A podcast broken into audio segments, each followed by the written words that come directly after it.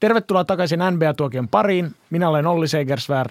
Ja minä olen Jirka Poropudas. Tällä kertaa meillä on erikoisvieraana korisvalmentaja ja se alkuperäinen korisfaija J P Sipponen. Tervetuloa. Kiitos, kiitos. Mukava olla täällä ja erityisesti kun saa olla Bandwagon-jaksossa mukana. Eli tässä jaksossa käsitellään ajankohtaisia aiheita. Vieraillaan Markka Svartilla. Puhutaan tosiaan bandwagoneista vähän tarkemmin ja lopuksi vastataan perinteiseen tapaan kinkkisiin kuulijakysymyksiin. Kinkkisten kuulijoiden kinkkisiin kysymyksiin.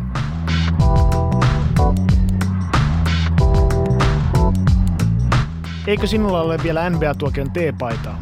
Tilaa omasi sähköpostitse osoitteesta n b a tuokio at gmail piste com.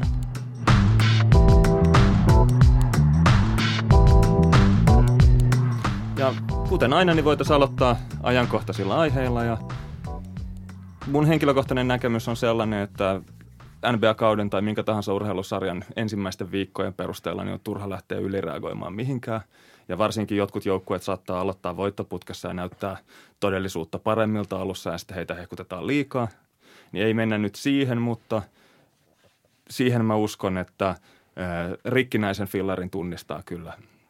Eli tässä vaiheessa muutaman viikon kohdalla voidaan jo sanoa, että jotkut joukkueet eivät välttämättä kauheasti tule tällä kaudella lentämään ja voitaisiin ensimmäisenä niistä käsitellä vaikka Minnesotaa.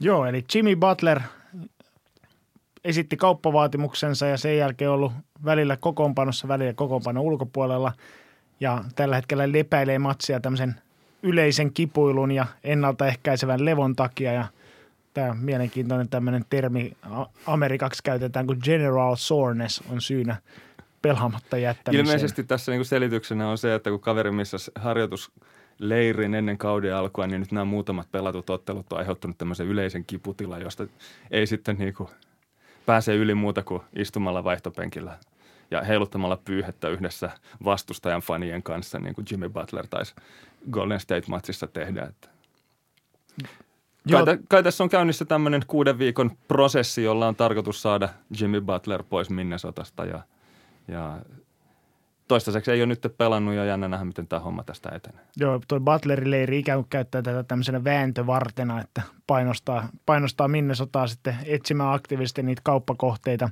ja tosiaan niin kuin peli peliltä arvioida, että pelaako hän tai ei ja tässä oli tämmöinen mielenkiintoinen julkisuustemppu tähän liittyen, eli Butler oli tuossa jokunen aika sitten oli kutsunut median kasaan, kasaan sitten tota, kuulemaan häneltä itseltä, että koska hän aikoo pelata ja sitten hän tota, alkoi tiuskimaan sitten medialle ky- niistä, kun häneltä esitettiin kysymyksiä siitä, että koska hän sitten aikoo pelata, että hän totesi, että tämä on niin kuin asiattomia kysymyksiä. Mutta sen verran kertoi, että hän tekee itse ne päätökset, koska on pelikunnassa, koska ei, että tämä ei ole Minnesotan, Minnesotan päätöksen. Tai lääkäreiden päätös, niin kuin joku voisi kuvitella, että siinä olisi joku lääke, tota lääketieteen asiantuntija ottamassa kantaa siihen pelikondikseen. Ihan fiilispohjalta mennään.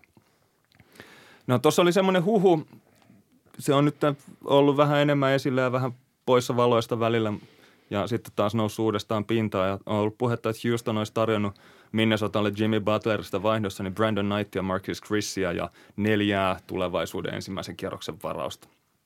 Herääkö tästä jotain ajatuksia? No ainakin tuo on mielenkiintoinen, että tämä on juo, vuodettu julkisuuteen tämä, tämä neljän tota, ykköskerroksen varauksen tarjous. Ilmeisesti sillä koitetaan niin kuin houkutella vähän jonkinlaista huutokilpailua, että joku muu voisi tarjota vähän enemmän.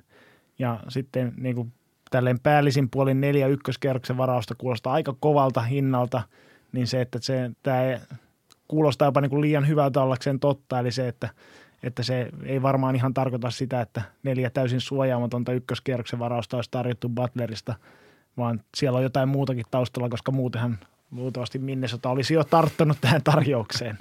No onhan kyllä niin kuin neljä ykköskierroksen varausta, niin aikamoinen betti. Joo, niin siinä, on, siinä pistetään tulevaisuus kyllä vaakalaudalle. Että varsinkin kun siitä ihan niin viimeisestä seitsemän vuoden päästä olevasta varauksesta, niin ei ole niin mitään puhetta siitä, että missä kondiksessa se joukkue, joka sitä varausvuoroa antaa pois, että mutta tästä kannattaa ehkä huomata se, että Minnesotan puolelta tosiaan niin kuin omistajatasolla niin ollaan innokkaasti Butleria, Butleria kauppaamassa, mutta tuota toi päätöksentekijänä kai edelleenkin on toi Tom Thibodeau, joka tässä vähän niin kuin valmentaa ja G M:ilee ihan potkuuhan, välittömän potkuuhan alla ja toi se tosiaan, että jos Houstonissa saisi kaksituhattakaksikymmentäviisi vuoden ykköskierroksen varauksen, niin riippumatta kuinka hyvä varaus se on, niin se ei niin kuin hirveästi lämmitä sitä, tai lämmittää toki sitä tuolia sitten Thibodeau'n pen- tuon persuksen alla, mutta tosiaan niin kuin ei häntä pelasta niiltä potkuilta tämän kauden aikana, että jos ei voittaja tule. Mutta tota, ehkä tuossa viime jaksossa meille esitettiin kysymys näistä suojauksista näihin pelaajakauppoihin liittyen, niin siihen voitaisiin tehdä pieni tarkennus, mikä jätettiin sitten sanomatta. Niin tota, tosiaan C B A kieltää sen, että ykköskerroksen varauksia voi kaupata vain seitsemän vuoden päähän asti. Eli tota, ja koska tämä Ted Stepien säännön takia, niin perättäisten vuosien ykköskerroksen varauksia ei voi kaupata, niin tämä neljä ykköskerroksen varausta on ihan teoreettinenkin maksimi, mitä voidaan, voidaan kerralla kaupata, kaupata sitten noita varauksia. Ja tämä myös tarkoittaa sitä, että niitä ei voida suojata niitä varauksia sillä lailla, että ne siirtyisi aina vuodella eteenpäin, koska niiden kaikkien neljän ykköskerroksen varauksen pitää siirtyä sitten sen seitsemän vuoden aikana. Niin tota, ei pysty, pysty siis sillä lailla. Siis seitsemän vuotta on maksimi. Joo, seitsemän vuoden päässä Joo. oleva varaus voidaan. Eli jos ajatellaan kun scouting-näkökulmasta, kun tänään käydään vähän läpi näitä tulevaisuuden pelaajia, niin nythän siis tänä vuonna scoutataan vuonna kaksituhatta syntyneitä pelaajia. Joo. Sulla pitää olla hyvä scoutti niin kuin kaksituhattaseitsemän tuohon ikäluokkaan. Siinä ehkä kannattaa katsoa enemmän niitä vanhempia, että miltä ne näyttää kuin itse pelaajia. Siihen on olemassa jotain laskukaavoja, että vanhempien yhteenlaskettu pituus plus kolmetoista pilkku viisi senttiä jaettuna kahdella, niin se olisi niin kuin pojalle. On, onko se onko se, se niin kuin ennustettu toi, mikä player efficiency ratings? Että. Kyllä siinä on muitakin tämmöisiä kaavoja, mihin varmaan tänään tullaan myöhemmin, että Joo. katsotaan, että kombinaatio isä, koripallo, äiti, pikajuoksu tai lentopallo. Joo. Aika hyvä indikaattori. Mm. Mutta kyllä pitää olla scouting-verkosto kunnossa, jos, jos tonne asti on, on suunnitelmat. Siis jossain, jossain mun mielestä jossain oikeassa Jenkki-podcastissa jauhoivat siitä, että, että ainoastaan Houstonilla riittäisi laskentakapasiteetti siihen, että ne pystyisi ennustamaan näiden tota, seitsemän vuoden päässä tulevien varausten niin kuin todellisen arvon heijastettuna nykypelaajia. En tiedä. Mutta to, tosiaan, niin kuin jos vielä palataan tähän, tähän tota, varausten suojauksiin, eli suosikkiaiheeseen, niin, niin tota, niin tosiaan semmoisia suojauksia näissä ei voida käyttää, että jos varaus on vaikkapa lotteri, var, lotterissa, niin tota se, että se siirtyy seuraavan vuoden ykköskerroksen varaukseen, mutta semmoisia voidaan taas käyttää, että jos on niin kuin liian hyvä tämä varaus, niin sitten se muuttuu esimerkiksi kahdeksi kakkoskierroksen varaukseksi. Ja tota, ottaen huomioon, että toi Houstonin G M Daryl Morey on kuitenkin selväjärkisimmästä päästä tuosta G M-porukasta, niin hän ei varmasti kauppaisi täysin suojaamattomia ykköskierroksen varauksia tuonne Minnesotaan, niin on hyvin mahdollista, että nämä on suojattu sillä lailla, että tosiaan oikeasti tässä ei siirtyisikään neljä ykköskierroksen varausta, vaan siinä siirtyisi kahdeksan kakkoskierroksen varausta. Ja toki lukumäärä on suuri, mutta niin kuin ottaen huomioon, että kakkoskierroksen varauksilla lähtökohtaisesti et saa edes rotaatiopelaajaa, niin se, että tosiaan, kuten mainittu, niin neljä ykköskerroksen varausta kuulostaa aika hyvältä, mutta sitten se olisi aika pettymys, jos Houston saisikin, anteeksi, Minnesota saisikin Jimmy Butlerista vaan kahdeksan tämmöistä jotain niin kuin arp, täyttää arpalipuketta. Ja Brandon Knightin ja Marquise Chrissin, joilla ehkä on vähemmän arvoa kuin niillä kakkoskierroksen varauksilla. Mutta tä, tä, tä, täältä voi löytyä ne syyt, että minkä takia Minnesota ei ole vetänyt liipasimesta tästä tarttun iloisesti Houstonin tarjoukseen. Sitten tuohon liittyy semmoinen, että Brandon Knight ja Marquise Chrissia ei saa vielä kaupata ennen kuin, onko se tänään taisi tulla se pari kuukautta täyteen siitä, kun heidät oli tuonne Minnesotaan hankittu ja tässä välissä on, äh, korjaan heidät on Houstoniin hankittu ja tota, tässä välissä on ilmeisesti Miami ja Philadelphia käynyt kanssa ainakin jonkunnäköisissä huhuissa messissä, että heitä Jimmy Butler kiinnostaisi. Varmasti kiinnostaa aika montaakin N B A-joukkuetta. Jos ei yksityiskohdista tiedä, niin turha sitä enempää spekuloida. Mutta tosiaan tämä, kun kausi tästä etenee eteenpäin ja vaikka Houstonkin, niin kuin heille paljastuu noin oman kokoonpanonsa puutteet, niin se saattaa myös lisätä intoa sitten heikentää näitä suojauksia ja parantaa tarjousta sitten Butlerista.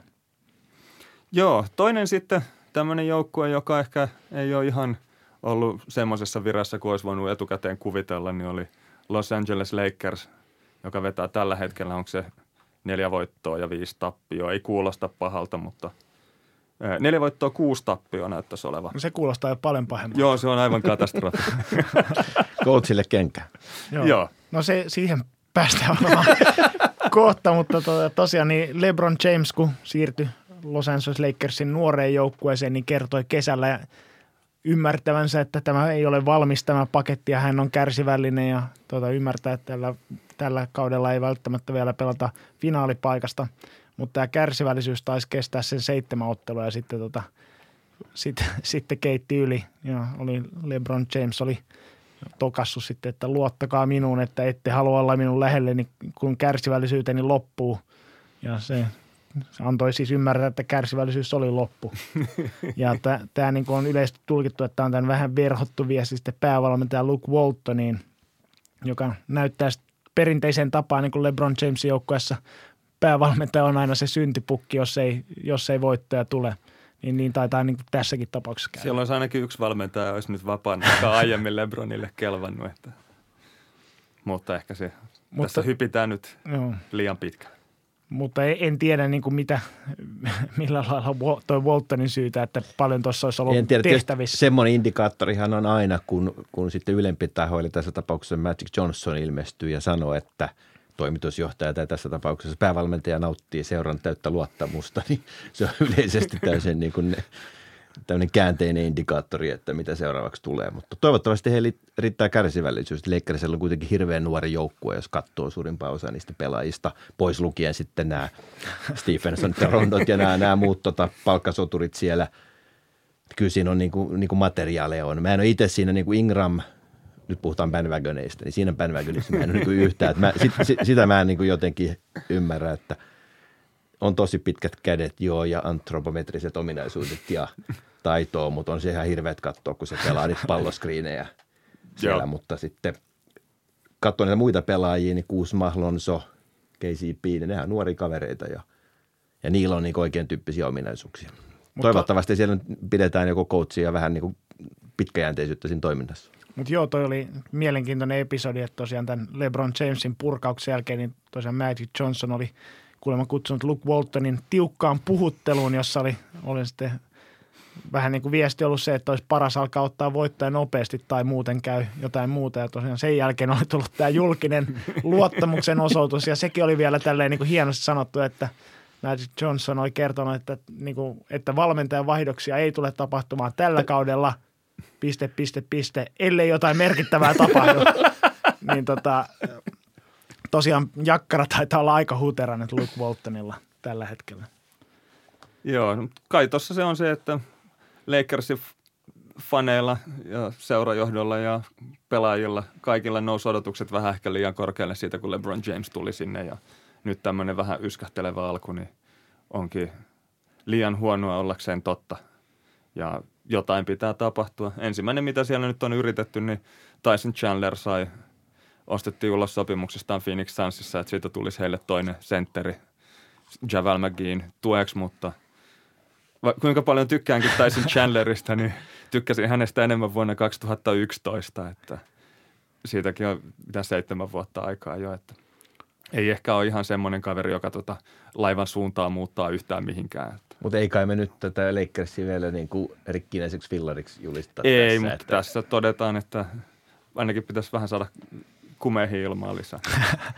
Mutta taas jos vanhat merkit pitää paikkansa, niin tosiaan kun jos LeBron James on tota, kärsivällisyys joukkuekavereihin on loppunut, niin kyllä se haiskahtaa kovasti siltä, että viimeistään helmikuussa sit siellä on eri kaverit ympärillä pelaamassa, että kyllä siinä – varmaan aletaan pistää hiljalleen painetta sen seuran johtoonkin, että jonkinlaisia pelaajakauppoja pitäisi tehdä.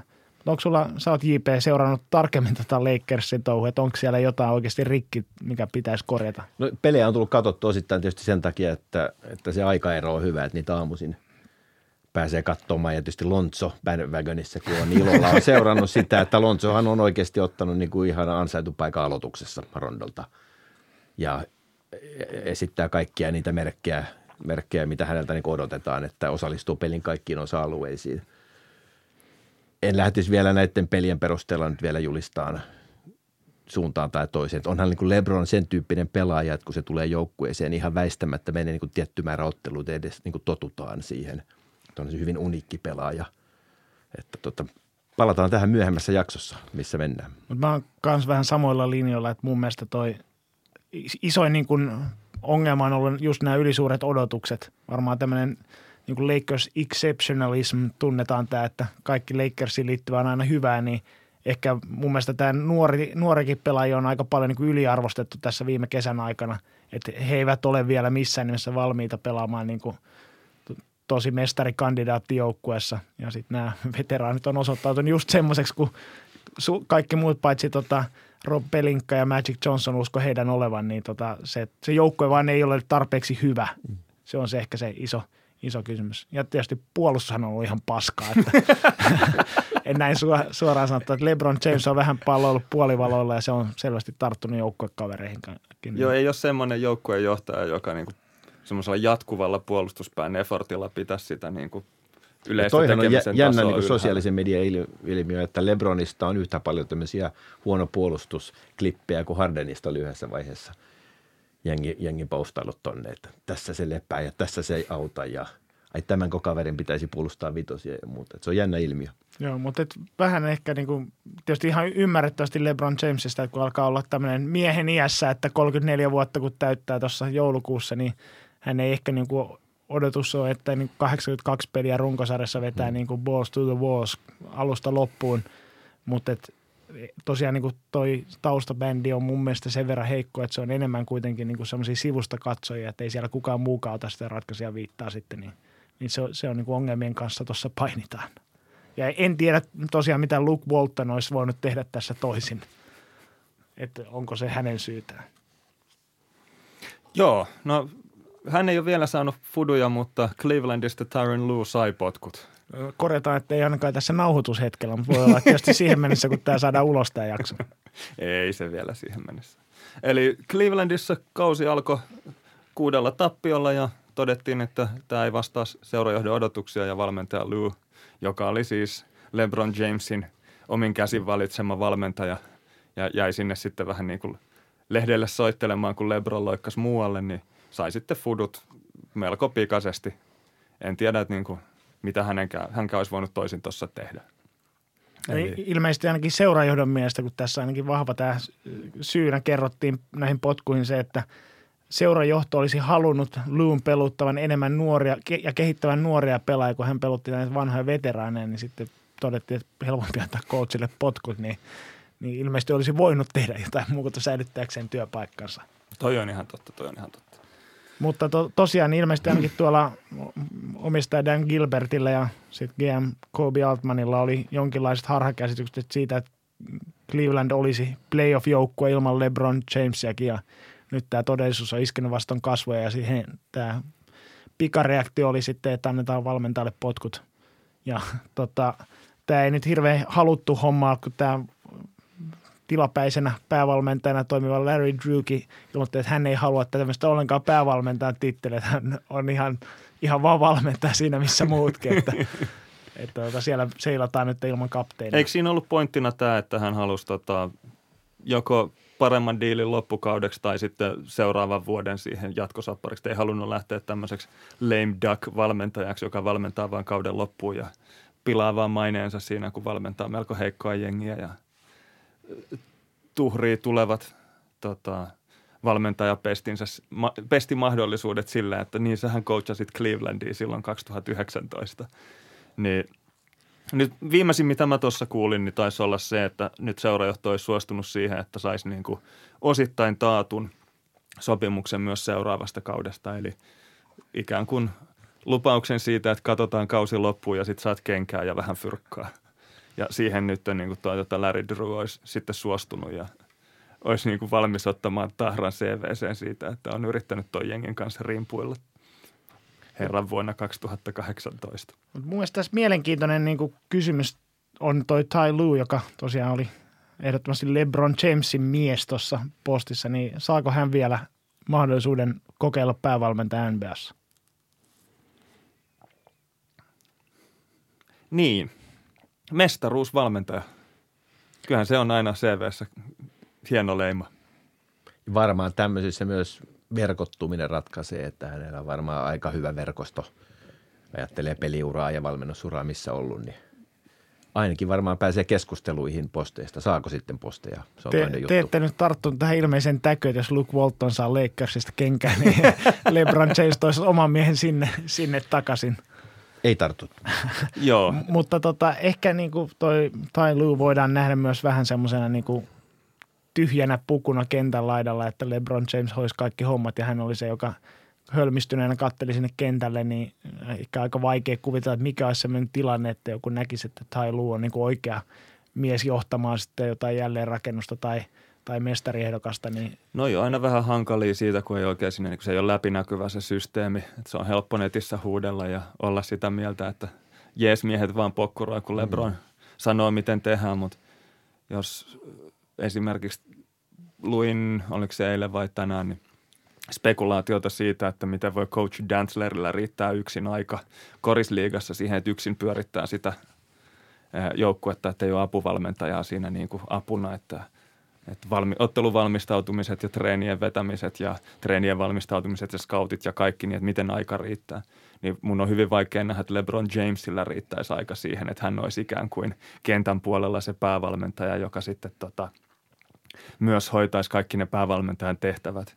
Niin kyllä sen Tyron Luen on jotain täytynyt siellä ainakin tehdä ja, ja muun valmennusjohdon, että ei se, kai se nyt joku meriitti on, että on mestaruuden voittanut, vaikka olisikin LeBronin jeesmiehenä ollut siinä. Että. Joo ja sitten tässä on tämmöinen niin kuin harha, että, että valmentajan pitää aina istua tiettyyn tämmöisiin arkkityyppeihin, että se pitää olla tämmöinen niin kuin Popovic-henkinen suuri ajattelija tai sitten semmoinen joku johtaja siellä kentän laidalla, mutta on aika monta eri tapaa valmentaja johtaa, niin ja ne ei aina kaikki näy sitten sinne kentän ulkopuolelle, että, että miten se homma sisältä toimii.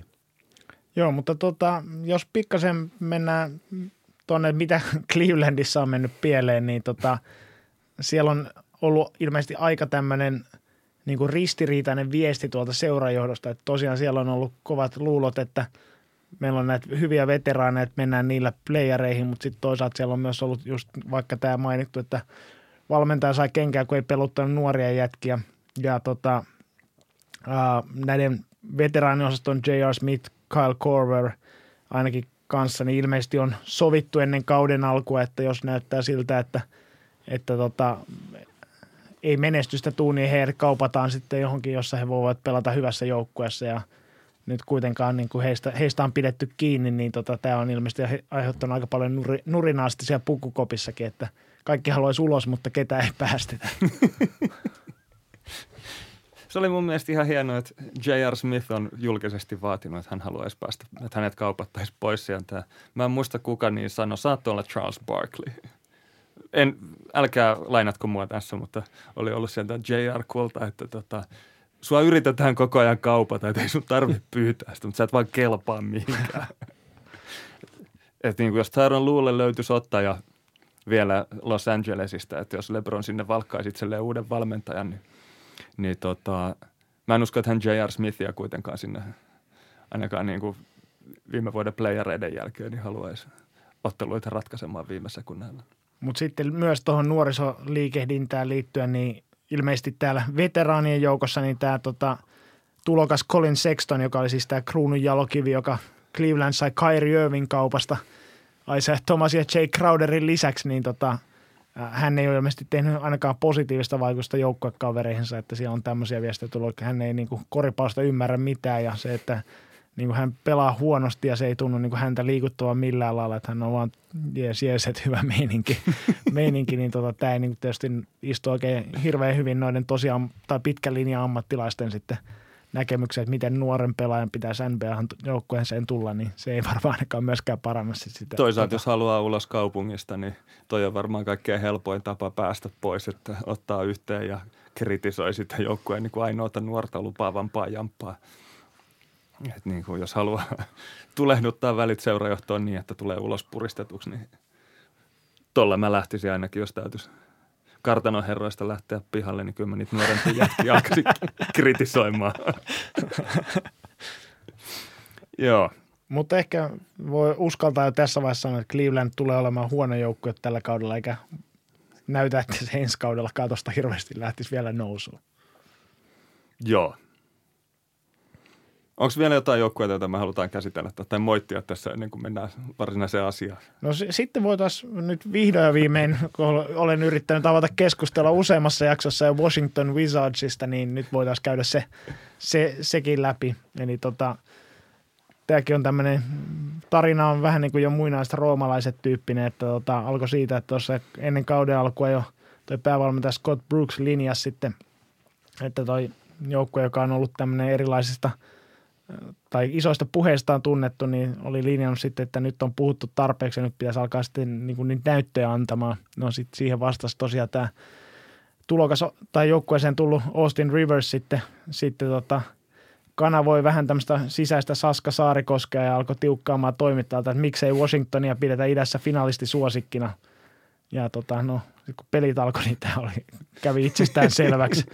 selväksi ja tota, siellä oli Sacramentolle otetun murskatappion jälkeen siellä no joukkueen kärkihahmot John Wall ja Bradley Beal niin vihjaili, että joitakin kiinnostaa puolustamisen sijaan vaan omat heitot ja ei ole valmiit tekemään joukkueen eteen töitä. Ja Markieff Morris sitten kommentoi tähän, että kaikki täällä on aikuisia, että näistä pitäisi puhumaan suoraan ja kaikkeen pitää katsoa peiliin ja kaikki syyttelee Joo, vähän. Puhutteko nyt Wizardseista vai kartanoherroista?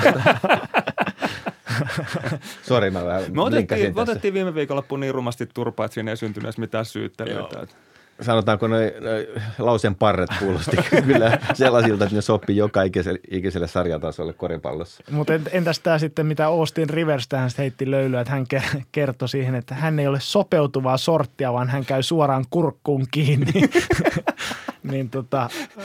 Herää kysymys, se, minkä takia Austin Riversistä ei pidetä. Joo, mutta sitten täytyy muistaa, että tämä kaikki tapahtui jo ennen kuin tämä kaikista pahin syöpä Dwight Howard edes palasi, palasi sitten tota kentille. Ja hänhän tosiaan niin kuin oli alkukauden sivussa tämän pakaran piriformislihaksen vamman takia ja sen seurauksena niin luonnollisesti heilu pukukopissa kertomassa jatkuvasti erilaisia persevitsejä, että, että tota se sopi niin kuin hänen, hänen brändiinsä hyvin.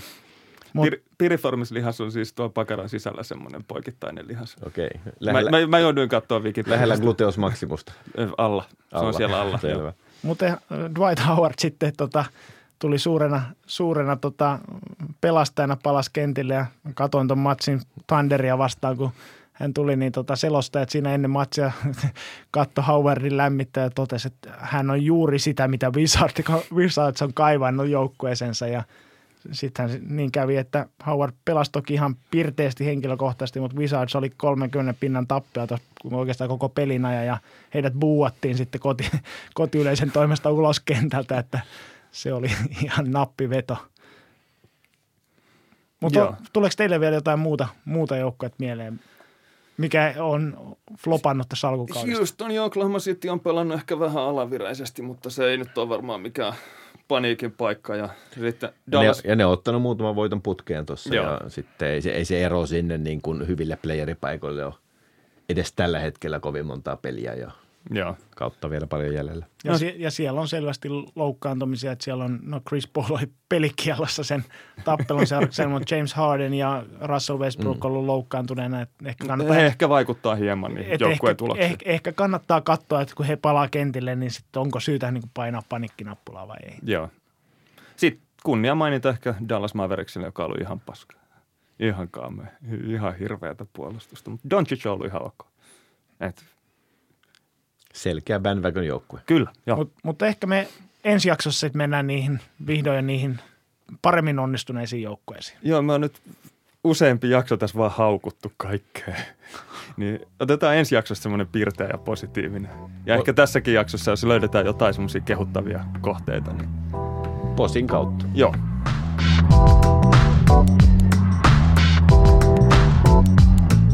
No niin, ja sitten onkin Markkasvartin vuoro.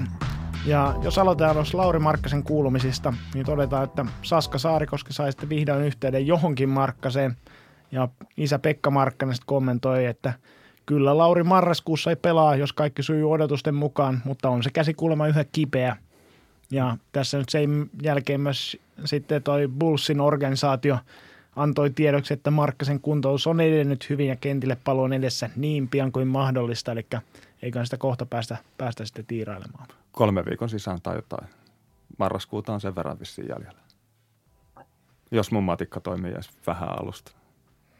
Toinen homma, Bulls käytti odotetusti option Markkasen kolmanteen kauteen, eli Markkaselle tullaan maksamaan tätä seuraavasta kaudesta viisi pilkku kolme miljoonaa. Ja samalla Bulls käytti option myös Chris Dunn ja Denzel Valentine, eli ei tämä nyt mikään lööppi juttu, eiköhän tuo ollut ihan pelkkä muodollisuus. Lähinnä tuossa olisi niin kuin, mä en tiedä tarviiko noissa virallisesti faksata joku dokumentti liigaan, että että olisiko siinä ollut mahdollisuus joku tämmöisen kirjurivirheen takia niin menettää oikeudet Markkaseen. Kai se on niin kuin teoriassa mahdollista, mutta Bulls ei tätä virhettä nyt ainakaan tehnyt. Kai noita lisenssikirjausmodia, että sä yrität kirjoittaa sille Denzel Valentine ja meinaat pistää Denzel Washington, niin kuin sä meinasit sanoa tuossa, niin kai se on mahdollista. Sitten keväällä mietitään, että ei Matisella ollutkaan lisenssi. Mutta sit, sitten jos katsotaan tuota Chicago Bullsin tämän kauden joukkuetta, niin sä et kipeä ollut tähän ottaa mitään kantaa. No en mä tätä nykybullsia nyt kattonut, enkä niistä ajatellut hirveästi tässä puhua. Vanhoista bullseista mä sen sijaan ajattelin puhua, Joo. puhua mutta nykybullseista ehkä semmoisen yleisen tason kommenttiin, että, että nyt kun puhutaan bandwagoneista, niin yksi selkeä bandwagonihan on tässä näin, niin jolla saa paljon tykkäyksiä ja nyökkäyksiä, on se, kun dissaa mahdollisimman paljon kaikkia Markkasen joukkuekavereita. Se on, se on niin koko Suomi nyökkää silleen kuorassa, että hyvä, hyvä. Ja se ihan pikkasen sille anti-bandwagonistina sitten, sitten ärsyttää, koska sanotaan, että se on vaan semmoinen yksi yksi pelaaja. Kyllä niin yksi yksi pelaaminen on aika iso osa tätä koripalloa. Ja ehkä sitä vähän liian vähän aliarvostetaan, että, että sekin on niin kuin taito. Kun puhutaan esimerkiksi niin kuuluisasta Susiengin pelikirjasta, niin siinähän on se kuuluisa viimeinen sivu, joka on se, kun kaikki feilaa, niin Koposelle pallo yksi yksi ja pulla jumpperi. Että kyllä niin noitakin kavereita tarvitaan, jotka osaa sitten yksi ykkösen hoitaa. Joo. Mutta nyt voitte dissata ihan rauhassa tässä, kun mä, Ot, mä oon pistänyt jo, tänne. Otetaan ja, kuul... a, a, anna mennä vaan. Otetaan kuulijapalaute Eetu Niemiseltä. Tuli viime jaksosta aika terävä palaute. Mä en sitä ihan, se on useampia A neljä pitkä, mutta ajatus siinä oli se, että oltiin liian pehmeitä, kun Zach Lavinia moitittiin viime viikolla.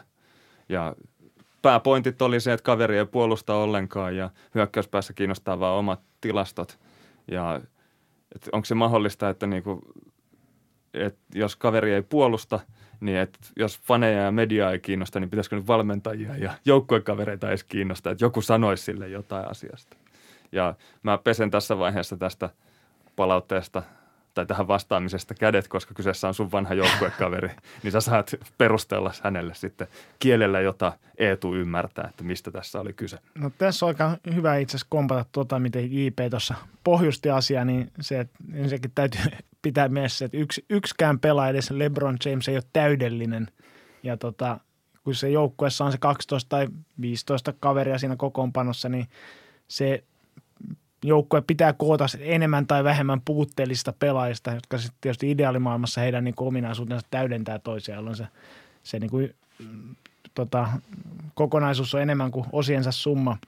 Mutta tota, niin kuin J P sanoi tuosta yksi vastaan yksi pelaamista, niin se kyky luoda niitä omia heittoja ja sitten vielä niin kuin pistää niitä koriin hyvällä prosentilla, niin se on edelleen hyvin arvokas taito, taito ja semmoisia pelaajia tarvitaan joukkueessa. Ja kun katsoo tuota Zach Lavinin niin tämän kauden tilastoja tähän mennessä, hän on tehnyt kaksikymmentäkahdeksan pinnaa ottelua kohti hyvillä heittoprosenteilla ja melkein viisikymmentä pinnaisesti. Pelitilan heitot melkein neljäkymmentä pinnaisesti, va- noin kolmoset ja kahdeksankymmentäviisi prosenttisesti vaparit pistänyt sisään. Niin se on niin tehokasta hyökkäyspään pelaamista, että se antaa kyllä niin kuin aika paljon puolustuspään puutteita anteeksi. Tästä nyt esimerkkinä vaikka viime kauden M V P James Harden, jolla on samalla, samalla lailla ongelmia puolustuspäässä, mutta hän on niin hyvä sitten hyökkäyspäässä, että hän on plusmerkkinen joukkueelleen. Ja tota, Zach LaVine on niinku kehittynyt siinä, että tää, hän pelaa aika tehokasti, tehokkaasti niinku moriball-tyyppistä, eli hänen heittojakaumansa on se, että hän pääsee, pääsee tuonne tota ihan lähietäisyydelle, tai sitten hän heittää kolmosia ja hän heittää paljon vapareita, niin ne on juuri niinku parhaita heittoa sitten joukkojen kannalta, niin tota, hyökkäyspäässä on, on arvokas pelaaja joukkueelle ja täytyy muistaa, että hän on vasta kaksikymmentäkolmevuotias, että paljon on vielä odotettavissa kehitystä ennen kuin parhaat vuodet edessä. Mutta nyt jos mennään siihen myös moittimisen puolelle, niin täytyy se sanoa, että että Lavin on kuitenkin niin kuin aika tämmöinen niin kuin erikoistunut yksi vastaan yksi pelaa, että hän ei muuten hirveästi tuo niin kuin joukkueelleen arvoa myöskään hyökkäyspäässä pelaamisessa, niin se, että noin laiskalla puolustuksella ei ole hirveästi varaa sitten lipsua noista hyökkäystehoista. Että jos hän olisi niin kuin vähänkään tehottomampi pelaaja, niin sitten hän alkaisi olla jo miinusmerkkinen omalle joukkueelleen. Eli niin kauan kuin hän on yhtä tehokas, niin on positiivinen, mutta siinä on virhemarginaali on aika pieni. Näin, toivottavasti Eetu on tähän vastaukseen tyytyväinen. Mä haluaisin, että tämä Ollin hehkutus nyt yhdistettäisiin siihen viime jakson moitteisiin polvista ja kaikista kysymysmerkeistä, jotka liittyy Laviniin, niin saataisiin todella jakomielitautinen kuva. Oikeasti ihan stabiilista jätkästä. Joo. Sitten jos tuossa täytyy nyt jotain poimia Chicago Bullsin alkukauden matseista, niin ehkä niistä kaikkein merkittäviä oli se, kun Golden State Warriors teki Bullsia vastaan sata neljäkymmentäyhdeksän pistettä.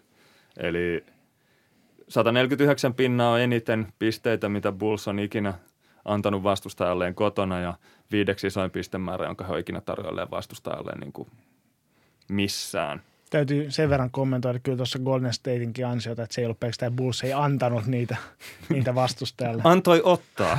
Mitenpä se mutta tota, tosiaan Golden State teki yhdeksänkymmentäkaksi pinnaa ekalla puoliskolla, että on toisiksi eniten N B A:n historiassa ensimmäisellä puoliskolla. Ja tota, ennätys, eli eniten pisteitä ensimmäisellä puoliskolla on kymmenes päivä marraskuuta tuhatyhdeksänsataayhdeksänkymmentä, kun Denver Nuggets – Anteeksi, Phoenix Suns teki Denver Nuggetsia vastaan peräti sata seitsemän pistettä ensimmäisellä puoliskolla. Eli oleellista tuossa on se, että eka ja tokan välinen erotus on sata seitsemän ja toka on tehnyt yhdeksänkymmentäkaksi. Siinä on ilmeisesti jotenkin täydellinen myrsky syntynyt siitä, että sekä Nuggets että Suns on halunnut juosta. Ja siitä ehkä kertoo tämä mielenkiintoinen kuriositeetti, että toi, tosiaan tuossa kyseessä tuossa ottavana osapuolen ollut Denver Nuggets oli – tehnyt tuolloin voimassa olleen ennätyksen, eli yhdeksänkymmentä pistettä ensimmäisellä puoliskolla, vaan kolme päivää ennen tätä, tätä systeemin Sä... voimassa olevaa ennätystä. Oliko se, että oli marraskuussa? Joo. Ihan kauden alkuun. Ihan kauden alkuun. Ja ehkä, ehkä sitten tuosta Denverin joukkueen profiilista kertoo, että toi edellisen ennätyksen, kun he teki yhdeksänkymmentä pinnan ekalla puoliskolla, niin he hävisi sen ottelun San Antoniolle. Niin tota, siellä oli aika avoimien ovien päivä. En tiedä. Kuulostaa, että vastustajajoukkue on. Tänään jätkät harjoitellaan kakkospuolustusta. No sitten, missä ehkä ei ollut kakkospuolustus, no joska, niin tota on se, että toisessa päässä, että ennätys on, mikä on vähiten pisteetetty ensimmäisellä puolella, niin vastaus on luonnollisesti Los Angeles Clippers neljästoista kahdestoista tuhatyhdeksänsataayhdeksänkymmentäyhdeksän ottelussa Los Angeles Lakersia vastaan, jolloin Clippers teki peräti yhdeksäntoista pistettä ensimmäisen puoliskolla. Siinä on vähän sellainen isät vastaan pojat peli ollut kyllä niin kuin Los Angelesin paikallismatsina. Jos en ihan väärin muista, niin tämä, tämän kyseisen kauden Los Angeles Clippers taitaa olla niitä kaikilla mittareilla N B A-historian huonoimpia joukkueita. Ainakin sillä mittarilla, että kukaan on tehnyt vähiten pisteitä ekalla puoliajalla. Niin. Joo.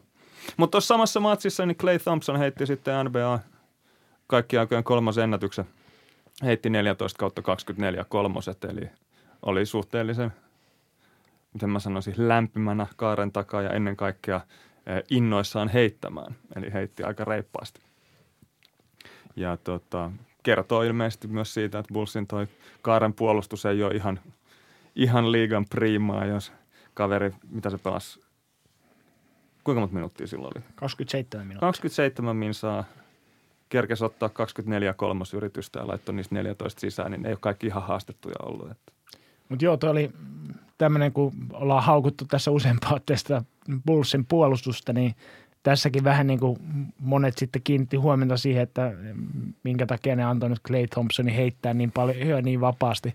Mutta se, mihin ei hirveästi kiinnitetty huomiota tuossa kyseessä matsissa, oli se, että kuinka monta täysin vapaata layupia viisi vastaan viisi tilanteessa, niin kuin Steph Curry sai noissa tilanteissa, siinä se puolustus petti paljon, paljon pahemmin, että siellä muistaakseni taisi olla tämmöinenkin, että oli niin kuin korin jälkeen Curry pomputteli kaikessa rauhassa oma, niin kuin omasta päästä hyökkäyspää ja kukaan ei missään vasta tullut puolustamaan, hän teki täysin yksin vastaan nolla layupin pisti koriin, niin kyllä mun siinä, niitä ehkä katsoisi enemmän videoita kuin niitä Klay Thompson. Jos niillä on just sanottu, älkää antako Klay heittää. Niin. Mä luulen, että tuossa on ehkä osa syy siihen, että kun Steph Curryn ennätystä rikottiin siinä, niin hän tuuletti sitä siellä vaihtopenkillä todella innoissaan, niin ehkä hänellä oli taka-ajatus siitä, että Klay Thompsonin heittäminen sitä antaa hänelle näitä ilmaisia leijappeja. Et ei ollut sama tilanne kuin aikoinaan yhdeksänkymmentäluvulla Calvin Murphy.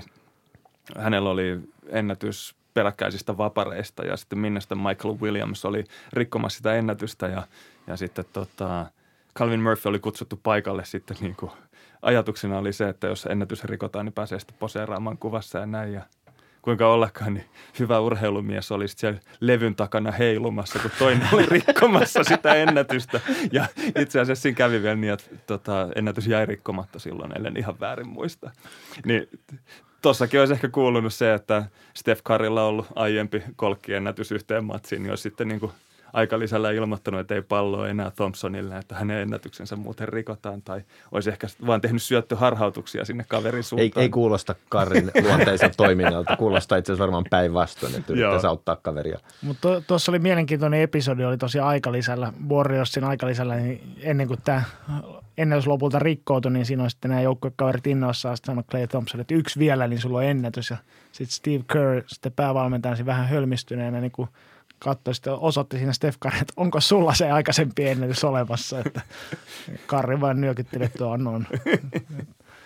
Tuota, ja tietysti kertoo siitä, että tuolla Warriorsissa on ihan, tuntuu olevan ihan hyvä meininki, että hän, se ei ollut tuossa aikaisemmin mainittujen joukkueiden joukossa. Joo. Onko tässä nykybullsista tarpeeksi? Voidaanko siirtyä N B A-tuokion uutuuteen, eli vierailijan valintaan, eli en todellakaan halua puhua mistään nykypulssista osioon.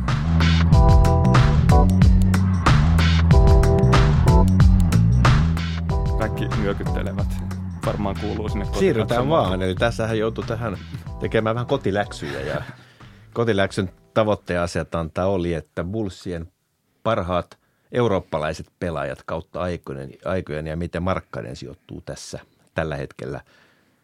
Ja niin kuin tuossa vähän, vähän, vähän käytiin lävitse, niin Euroopan määritelmä on nyt sellainen, että se sisältää... On amerikkalainen Euroopan se määritelmä. Siis, amerikkalainen määritelmä, se sisältää Argentiinan ja Australian.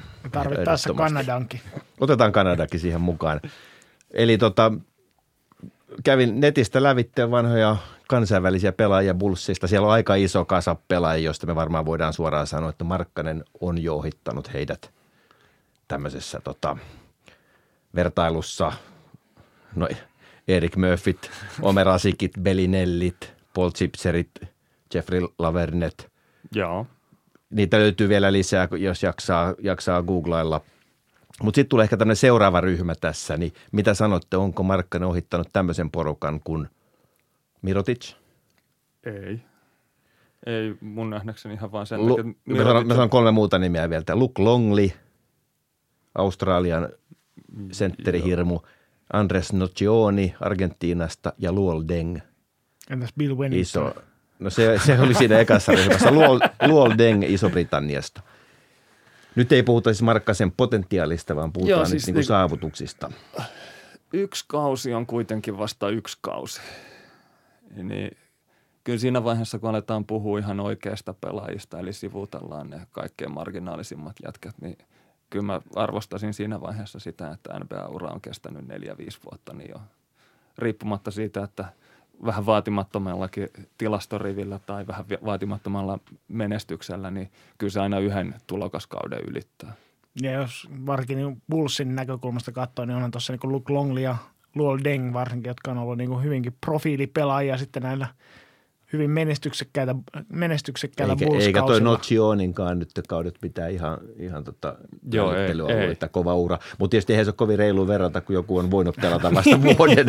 Niin tällä logiikalla aina niin senioreja voittaa, mutta että jos otetaan tuohon nyt pieni tuommoinen niin aikaperspektiivi, ootteko äärimmäisen pettyneitä, jos ei ohita kaikkia näitä neljää pelaajaa? Onko ura floppi, jos ei näistä mennä ohi? Eli käydään vielä niin, että Luke Longley, Nocioni, Luol Deng ja se, no Mirotitsi heitettiin siihen vielä. Mm, montas mestaruutta Longlella oli? Nyt pitäisi onko käyttää in- vai, internettiä. Enemmän vai vähemmän kuin Jortikalla? Nyt sormet käy Googleen, mä, katsotaan. Mä, tota. mä sanoisin äkkiseltä, että kolme. Niin, kyllä mäkin kolmea väittäisin. Eli tota, siitä on vähän vaikea lähteä – vänkäämään, että jos toisella on kolme mestaruutta, niin...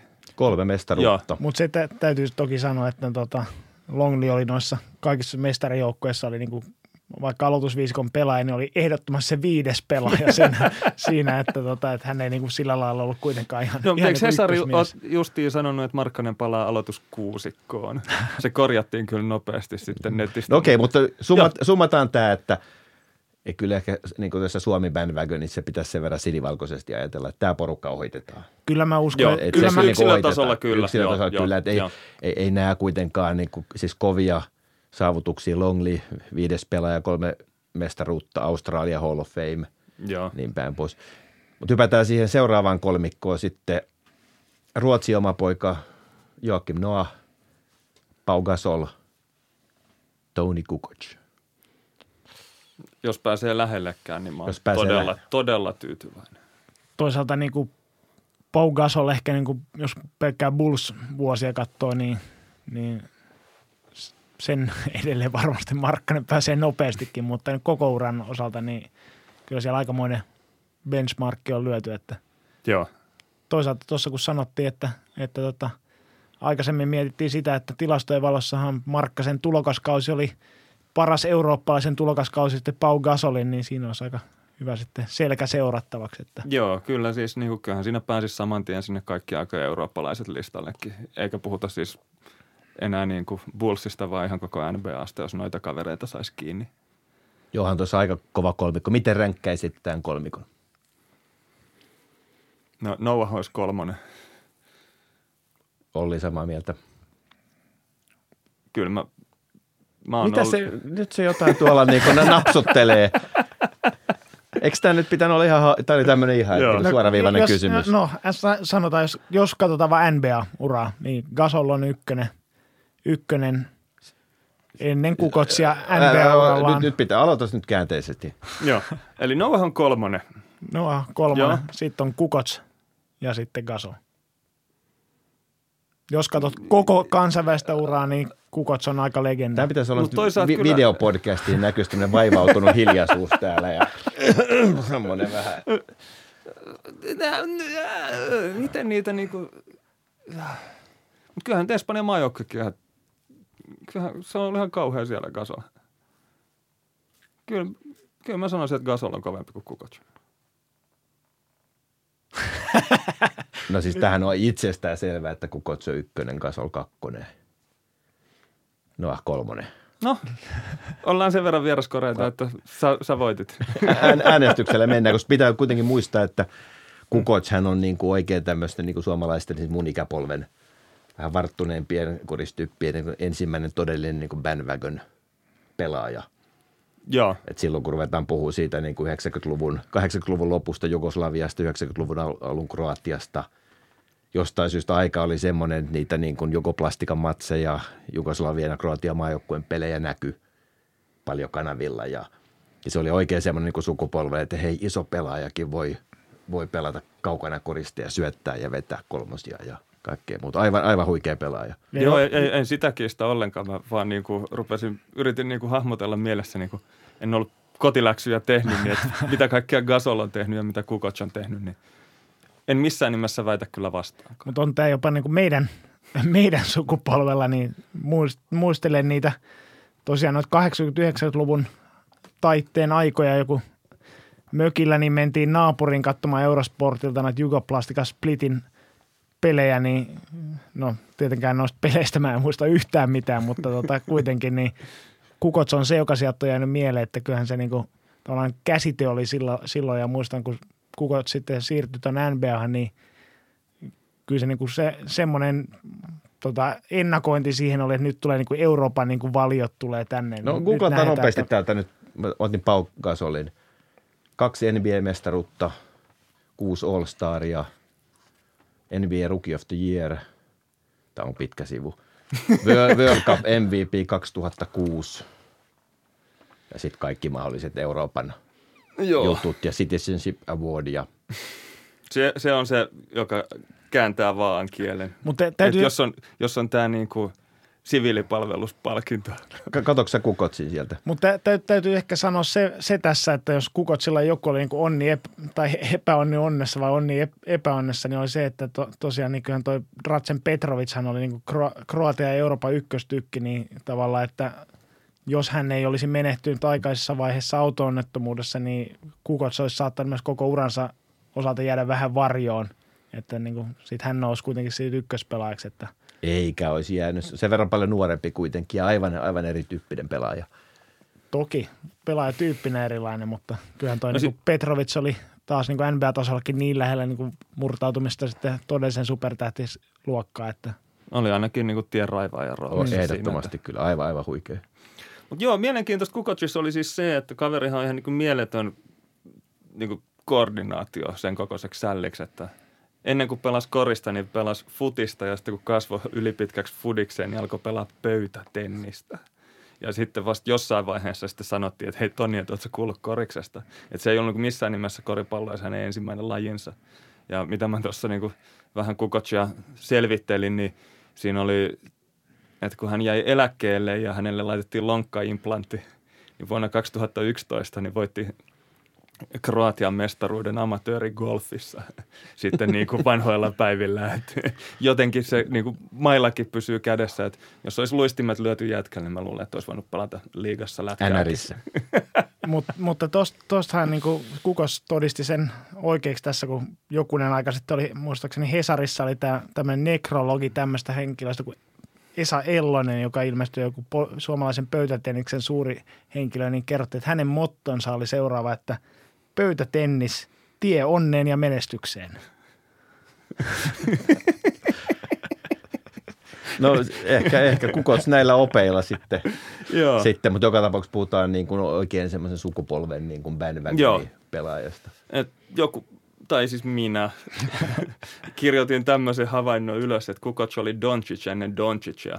Eli siinä vaiheessa, kun tuli Euroopasta N B A:han, niin oli kerännyt oikeastaan kaikki mahdolliset meritit, mitä Euroopassa on voinut niin kuin voittaa ennen kuin N B A tulee. Tuli toki sitten niin kuin varatuksi vasta kaksikymmentäkaksivuotiaana ja siirtyi N B A:han kaksikymmentäviisivuotiaana. Eli seitsemän vuotta, kuusi vuotta tuon tota Doncicin niin joo, tämä on ikähaarukan eri, jälkeen. Eri, eri sukupolvea tässä näin, että, Mut, että Doncic on syntynyt yhdeksänkymmentäyhdeksän, kun Kukots on syntynyt hetken kuusikymmentä, kuusikymmentäkahdeksan. kuusikymmentäkahdeksan ja aloitti N B A-uran yhdeksänkymmentäkolme. Joo. Chicagossa yhdeksänkymmentäkolme kaksituhatta. Ja sitten oli häntä sitten muissa, muissa seuroissa sen jälkeen. Niin siis se, että Kukots kun pelasi Euroopassa, niin voitti Euroliigan tai silloin se oli FIBA European Champions Cup, niin kolme kertaa putkeen mm. ja, ja tota, ö, oli Euroliigan finaalia M V P yhdeksänkymmentä yhdeksänkymmentäyksi. Kuulostaa vähän samalta kuin ku, toi Doncicin merittilista ennen N B A-draftia nyt ja toisaalta sitten tota Öö, mikä tämä on tota, Jugoslavian maajoukkuessa ja sitten Kroatian maajoukkuessa, niin voitti alle yhdeksäntoistavuotiaiden maailmanmestaruuden, oli M V P. Voitti öö, tota, hopeeta kahdeksankymmentäkahdeksan olympialaisissa, voitti yhdeksänkymmentä maailmanmestaruuden ennen kuin N B A-pelaajat oli messissä, oli turnauksen M V P. Mm. Eli vähän kuulostaa me, me, samalta. Me kuin jotenkin saatiin tämäkin liitettyä Donciciin, joka sopii mä, hyvin siis tähän bandwagoniin. Mun on pakko tähän kertoa, kertoa nyt tarina, kun ollaan näissä bandwagoneissa. Tietysti Donciciinhan liittyy se, että nyt kesän, ää, viime kesän Eurobasketissa niin Slovenia oli Suomen lohkossa ja meillä kaikilla oli onni päästä katsomaan livenä monta Doncicin peliä nuorena. Sen lisäksi vielä kaikki ne alkuverryttelyt ja hekumoidaan hänen heittonsa puhteutta ja kaikkea muuta, niin itse asiassa Kukotsin osaltahan kävi ihan samalla tavalla, että vuonna yhdeksänkymmentäviisi Suomihan pääsi Atenan E M-kisoihin, jossa myös Kukots ja Kroatia, Kroatia silloin pelasi ja, ja, ja Suomi ja Kroatiahan pelasi siinä, siinä vastakkain ja itse asiassa tämä matsi ja mahdollisuus nähdä Kukots oli todella monelle meille, mä olin itse paikan päällä siellä, niin oikein tämmöinen niin kuin bandwagon syy lähteä tälle retkelle Ateenaan E M-kisoihin vuonna yhdeksänkymmentäviisi. Nyt pitää siis Jonneille pistää tässä nyt niin kuin perspektiiviä, että susijengi-ilmiö vuonna yhdeksänkymmentäviisi olisi siis niin kuin aivan erilainen, että siellä kisoissa, siellä hallissa Suomen matseissa, olisikohan meitä ollut niin kuin sata - sataviisikymmentä maksimissaan ja siitä kun otetaan veke, veke niin kuin Suomen maajoukkueen valmennusklinika porukat, niin meitä varsinaisia faneja oli ehkä niin kuin ihan siis muutamissa kymmenissä laskettava, laskettava määrä. Ja sitten oltiin kaikki vielä niin kuin yhdessä hotellissa siellä. Mutta siellä tosissaan päästiin näkemään sitten Suomi-Kroatia Kroatia-ottelu. Itse asiassa tähän valmistautuessa kaivoin tuolta F I B A-sivuilta tuon boxscoren siitä matsista ja voitaisiin varmaan jakaa tämä tuokion kuuntelijoille, jos ne ei osaa googlata. Eli tämä matsi on siis pelattu kahdeskymmenesseitsemäs kuudetta tuhatyhdeksänsataayhdeksänkymmentäviisi kello yksitoista kolmekymmentä aamulla.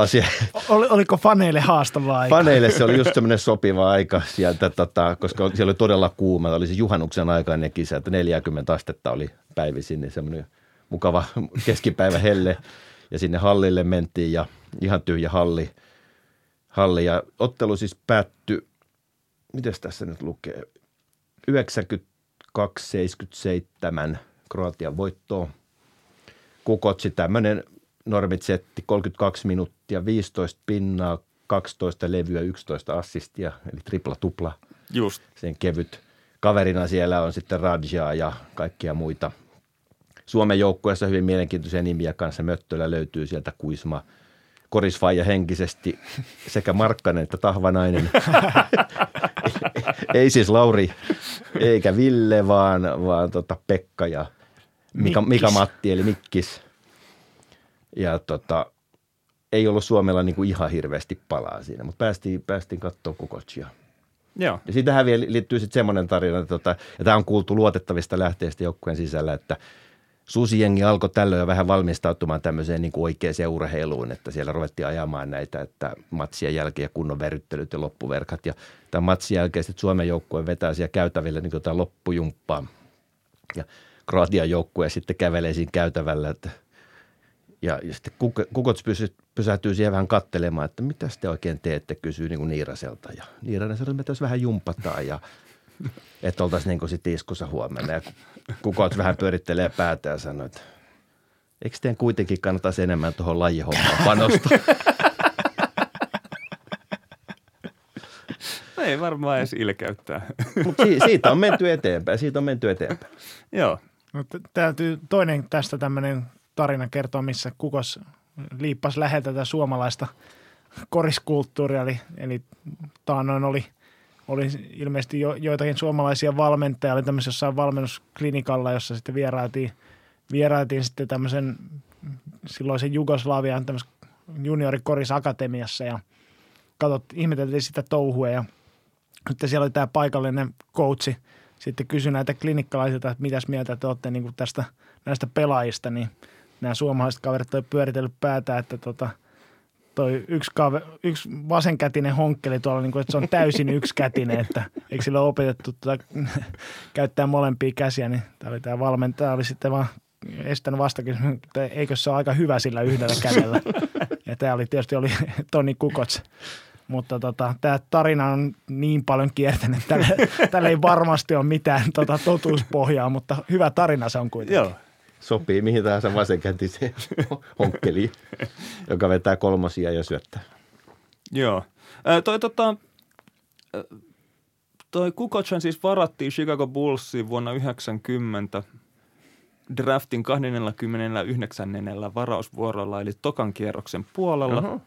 Ja tota, sitten siinä meni muutama vuosi ennen kuin kuitenkin niin kuin uskaltautui N B A:n suuntaan. Mä en tiedä, että oliko siinä niin kuin sopimukset, jotka oli voimassa Euroopassa vai sitten ihan niin kuin ei vaan halunnut lähteä niillä raameilla kokeilemaan vielä isojen poikien pelejä.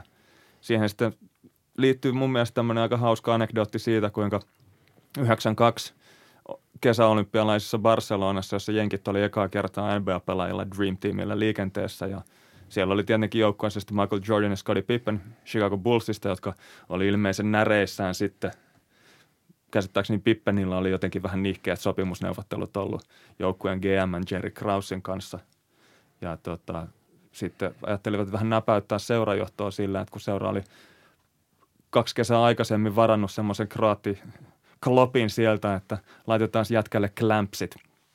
Ja kun ne pelas alkusarjassa sitten jenkit Kroatiaa vastaan, niin Pippen ja Jordan vuorotellen sitten keskittyi siihen, että tekee Kukocin elämästä ihan täyttä helvettiä. Ja kaveri heitti sitten tota matsissa neljä pinnaa ja seitsemän menetystä. Että ei ollut niinku ihan paras päivä hänellä. Ja kommentoi pelin jälkeen sitten, että en ole koskaan ennen nähnyt tuommoista puolustusta. Voin varmaan sanoa, että ei kovin moni muukaan, että Jordan ja Pippen oli kuitenkin aikoinaan ne kaikkien aikojen parhaat puolustajat. Jos ne vuorotellen sua pitää iholla ilman palloa, niin kyllä se varmaan aika synkkä matsi tulee, vaikka olisi kuinka lahjakas ja vähän ehkä ulottuvampi jamppa, kun fysiikka on kuitenkin vielä aika eri planeetalta kuin noilla sälleillä. No, se varmaan niin tämmöinen vähänkään tavallisemmasta kivestä veistetty pelaaja olisi kyllä itkien lähtenyt. On viimeistään puoliajalla pukukoppi, jos olisi tämmöisen käsittelyn kohteeksi joutunut. Mutta nyt puhumme siis ajasta ennen Doncicin syntymää. Ja siis et, et, selkeästi. Että nyt selkeästi. Kun on nämä molemmat N B A-tuokion kuuntelijat nukahtanut, niin siirrytäänkö nykyaikaan tässä hiljalleen? Ei, ei, jatketaan, ei, jatketaan, ai, koska tässähän jatkuu? tulee, täytyy kuitenkin niin kuin Kukocia fiilistellä sitten, että eihän se nyt ollut pelkkää synkkyyttä tämä tota Pippen ja Jordanin kanssa elämä. Eli sitten kun hän yhdeksänkymmentäkolme N B A:han meni ja... Anteeksi, mennään vielä, että toki tuossa samassa turnauksessa niin finaalissa kohtasi uudestaan, uudestaan joukkueet, että tota, siinä oli jo Kukocilla sitten parempi meno, että vetäisi kuusitoista pinnaan, viisi levypalloa, yhdeksän syöttöä. Ja tota, ilmeisesti toi Pippen ja Jordan oli, oli jo viestinsä lähettänyt seuraajohdolle, ja Jordanhan tuli tunnetusti suoraan tuota kasinolta nukkumatta nukkumatta tuohon finaaliin, niin sekin saattoi vaikuttaa. Mutta. Eli kyllähän tuossa on niin kuin tapahtunut aikamoinen muutos, jos yhdeksänkymmentäkaksi finaalikin voittivat kolmekymmentäkaksi pinnaa suoraan kasinolta nukkumatta ja vähän ehkä puolivillasella pelillä.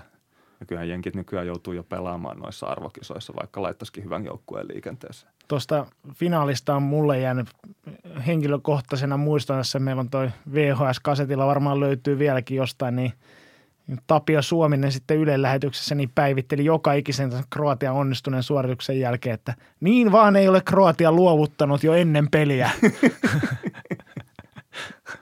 Että se ehkä kertoi siitä, että mitkä asetelmat tuossa oli niin kuin muilla joukkoilla lähtee U S A:ta vastaan. Että on se ihan tervettä varmaan, että nykyään ne on vähän kilpailullisempia nuo kansainväliset pelitkin, että ne ei ole vaan sellaisia, miten mä sanoisin, murskajaisia, paitsi ehkä joku matsi Bilbaossa ja niin edelleen.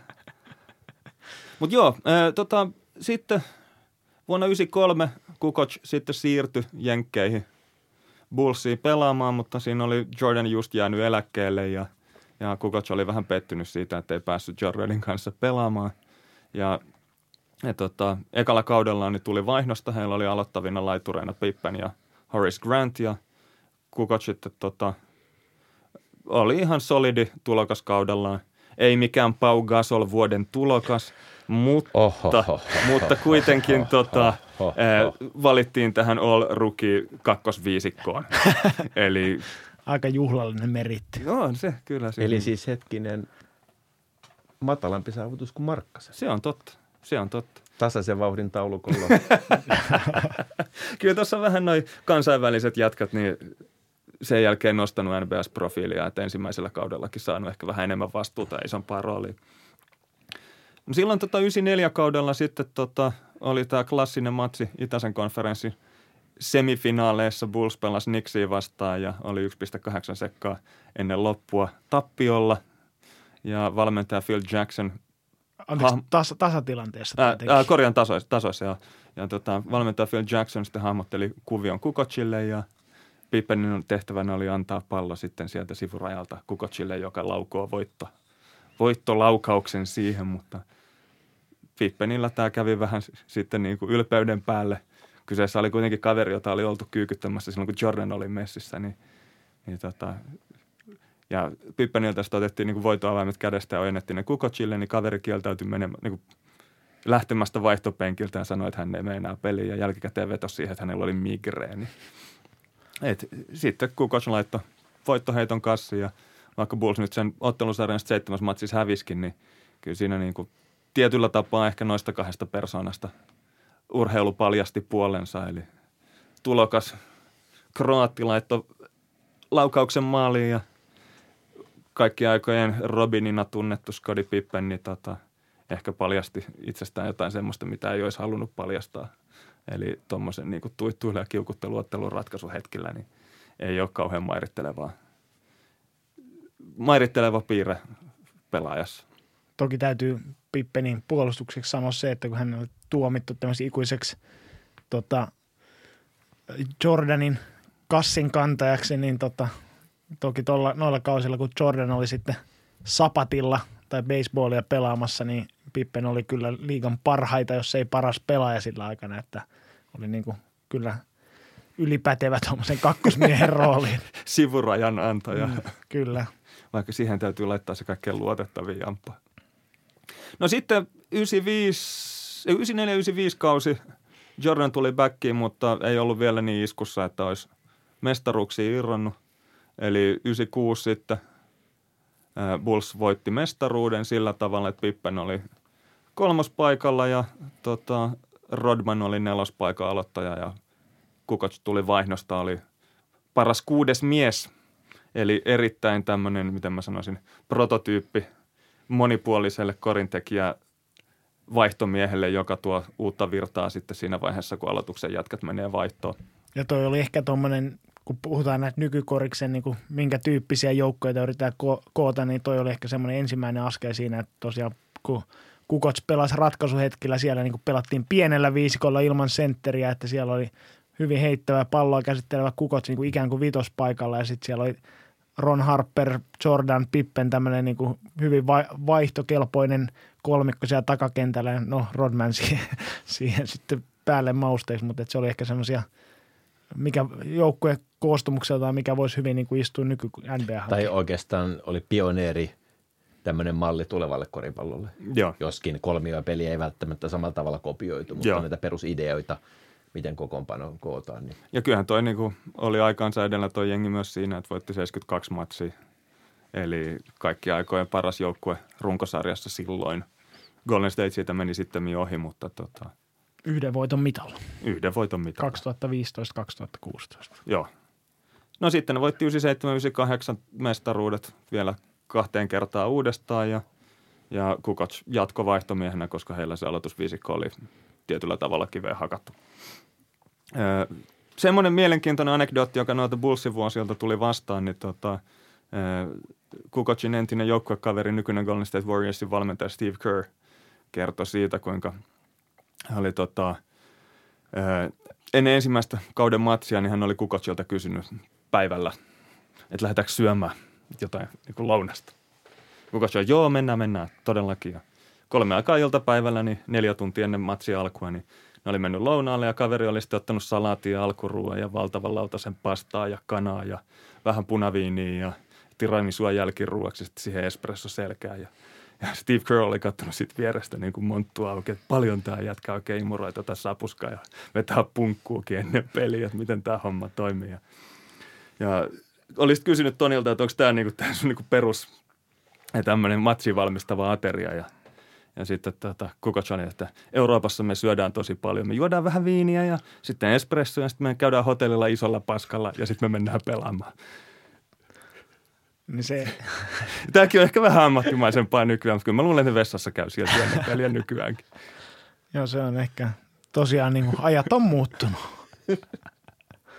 Mutta tota, sitten oikeastaan tuohon Jordan pisti tossut naulaa ja sitten voi sanoa, että siinä, siinä alkoi sitten toi Kukocinkin uran ehto olla käsillä, että tota, viimeisen tai sitten toi Jordanin lopettamista jälkeisen kauden, niin Kukoc oli niin kuin Bullsin ykkösmies ja no, sitten si, siitä tota, kaupattiin edelleen Philadelphia ja sitten sieltä vähän ajan päästä sitten tuonne Atlantaan ja siellä sitten meni vielä Milwaukeeissakin kävi, kävi pelaamassa ja näistä nyt ei hirveästi jäänyt ehkä kuitenkaan jälkipolville kerrottavaksi, vaikka, vaikka hyviä kausia pelaskin. Ja tota, lopulta sitten kausi päättyi, tai ura päättyi kaksituhattakuusi, kun Kukoc ei saanut enää sopimustarjosta Chicagolta tai Milwaukeelta, että hän oli rajannut, että hän pelaa vaan näissä porukoissa, koska hän ei halunnut muuttaa pois, että nämä olisi ollut kuin ajoetäisyydellä, niin sitten todettiin, että on aika, aika tota, aika jättää pelaajaura siihen ja F I B A:n Hall of Fameen va- valittiin sitten kaksituhattaseitsemäntoista, että kaikkien aikojen, ei pelkästään eurooppalais pelaaja, vaan sanoisin, että kaikkien aikojen pelaajia, joo, koripalloilijoita. The waiter, tarjoilija, koska asettelee pöydän niin nätiksi joukkuekavereille. Tuolle me naurettiin joskus junnuna. Että. Kaikkien aikojen Chicagon eurooppalainen pelaaja. vielä. Otetaan tähän loppuun tämmöinen, jos olisitte Chicago Bullsin G M ja teillä olisi vaihtoehtona nyt ottaa joko Toni Kukoc nuorena tai Lauri Markkanen nyt, ja kumman ottaisitte?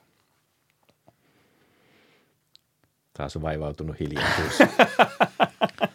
No, kun nyt tätä ollaan alustettu, niin en tiedä uskaltaako tätä nyt ääneen sanoa, mutta Kukoc on kaikkien aikojen legenda ja Markkanen ei ihan vielä ole sillä tasolla, että kyllä se tuonne Kroatian suuntaan tämä valinta varmaan kallistuisi. Mua kanssa kiinnostaisi todella paljon se, että miten niin kuin nykyharjoittelulla esimerkiksi Kukocin fysiikasta olisi, kuinka paljon siitä olisi saatu enemmän irti. Et mä katsoin, että kun hänet draftattiin, niin nämä tota, antropometriset mitat olivat kaksisataakahdeksan senttiä ja kahdeksankymmentäseitsemän kiloa. kahdeksankymmentäseitsemän kiloa. Mä katselen tässä ympärilleni, niin tota, onko mä meistä painavi? Todennäköisesti. Mä painan kahdeksankymmentäneljä kiloa, niin ei hyvänä aika. Okei, sitten uran loppupuolella Kukoc oli kaksi paperillani kasvanut kolme senttiä, oli kaksi yksitoista pitkä ja paino sata seitsemän kiloa. Eli siinä oli N B A-uran aikana tullut kaksikymmentäkolme kiloa lisää. Siinä mutta... oli ne pregame tiramisot ja punaviinit alkoi painaa sitten. Joo, mutta eihän niin mitenkään kauhean veistetyllä fysiikalla vetänyt siinä niin uran loppuvaiheessakaan, että tota, ei ollut... Oli vähän ehkä semmoinen taikinaisempi ratkaisu, niin siihen jos olisi saanut samanlaisen punttikuurin kuin esimerkiksi Markkasella oli viime kesänä, niin olisi saattanut olla ihan mielenkiintoinen näköinen, mielenkiintoisen näköinen jätkä. Varsinkin nykykoriksessa, kun Kukocia käytettäisiin varmaan huomattavasti aktiivisemmin tai siis sillä tavalla hyödynnettäisiin paljon enemmän kuin Bullsin kolmiopeli ehkä. Var, varmaan käytettäisiin myös screenaajana, mitä hän ei ollut, ollut siinä kahdeksankymmentäseitsemän kilon freimissään ehkä. No se on vaikea niin kapeaseen screeniin varmaan osuu edes, niin kuin, ellei tarkoituksella yritä. Ellei polvet ole terävät. Mutta joo, eli tuomio, mä ottaisin Kukocin. Olli otti Kukocin ja J P vaivaantuneesti miettii mahdollisuuksiaan suomalaisena koripallon valmentajana. Kaikki meni, mutta kyllä mäkin Kukocin ottaisin, mutta kysymyksen asettelu on epäreilu. Jos, jos Markkanen pääsee edes lähellekään Kukocia, joo, niin me puhutaan aivan, aivan ilmiömäisestä urasta. Joo, siitä voidaan olla kaikki samaa mieltä.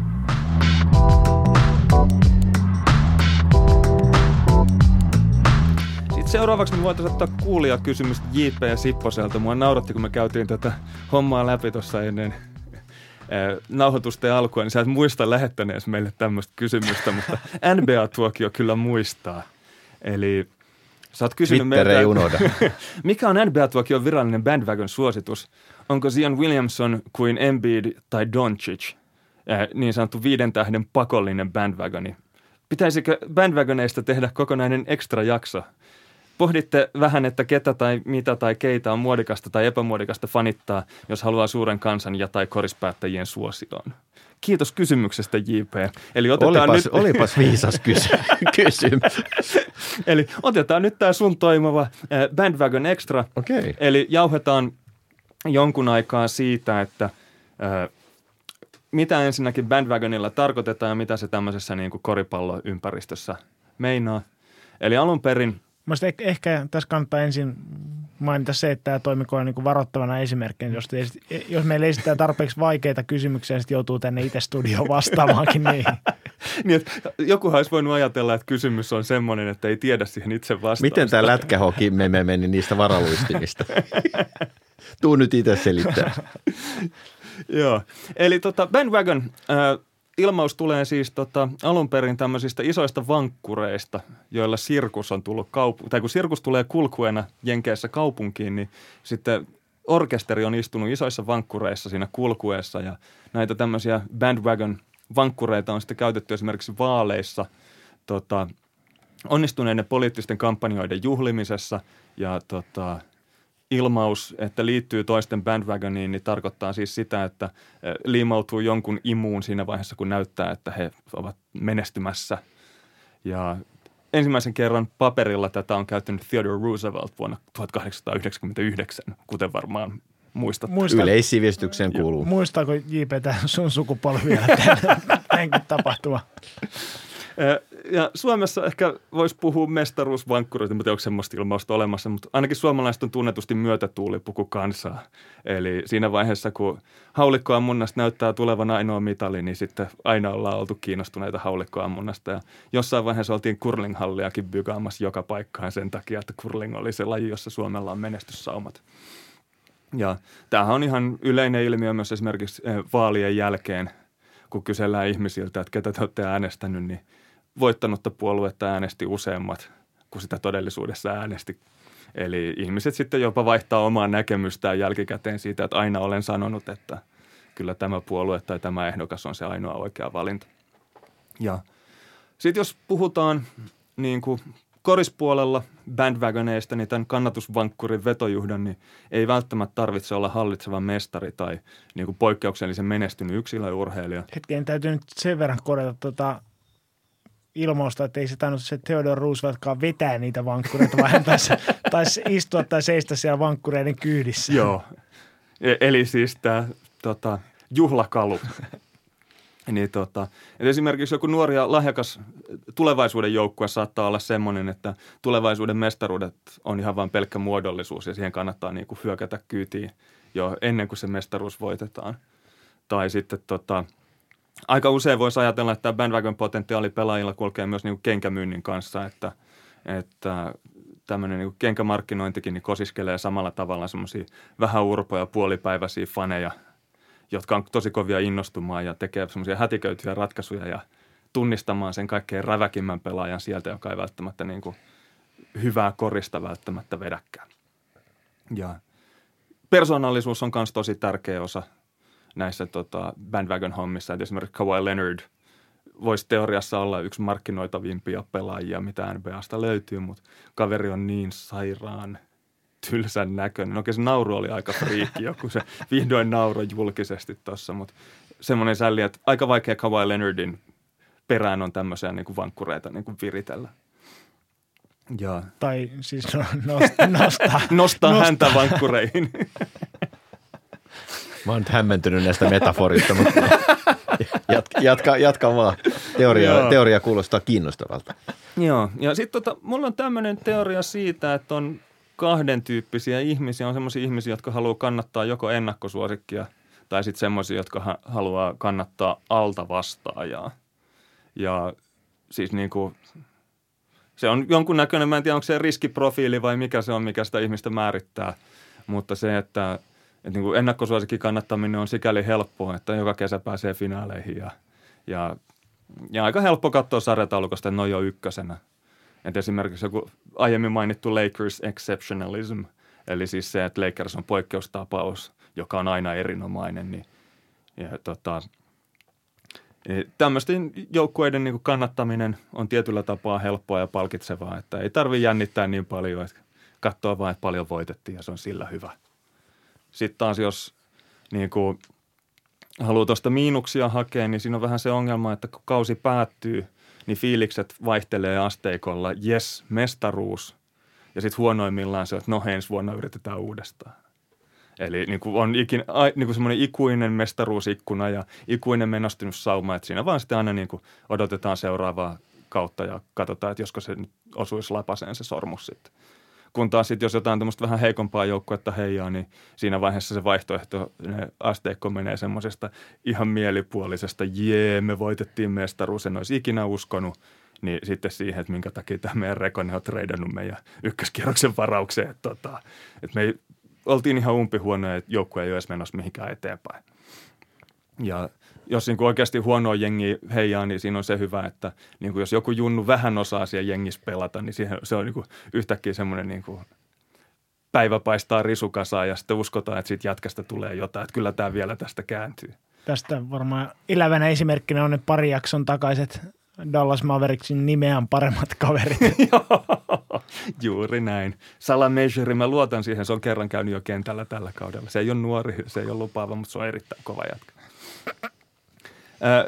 Tämä on, tämä, tämä on kolme vaihetta, mitä on niin kuin kehityksessä. Olet ensin nuori, lupaava urheilija, sen jälkeen sä oot nuori urheilija ja lopuksi sä oot urheilija. Mutta oleellista tässä niinku bandwagonismissa on se, että niinku häikäilemättömästi vaan jaksaa peesata sitä suosikkia. Ja et niinku ei missään nimessä niinku häpe, häpeile sitä, että vaihtaa vankkuria kesken kisan tai siis sillä tavalla, että jos alkaa näyttää, että suunta vaihtuu, tuulen suunta vaihtuu, niin sitten kannattaakin jotain muuta. Tai jotkut tekee semmoisia, että ne vaihtaa lajia siinä välissä, että se ei ole niin räikeä se siirtymä seurasta toiseen.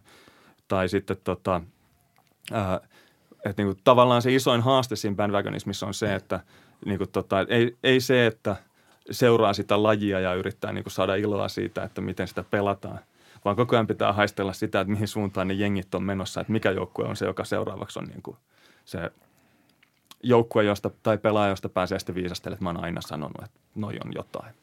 Tästä varmaan niin kuin elävänä esimerkkinä on kuuluisa coach Niko Juntunen, joka klassinen aina kannattanut Cleveland Cavaliersia, vaihtui kesällä aina kannattanut Los Angeles Lakersia.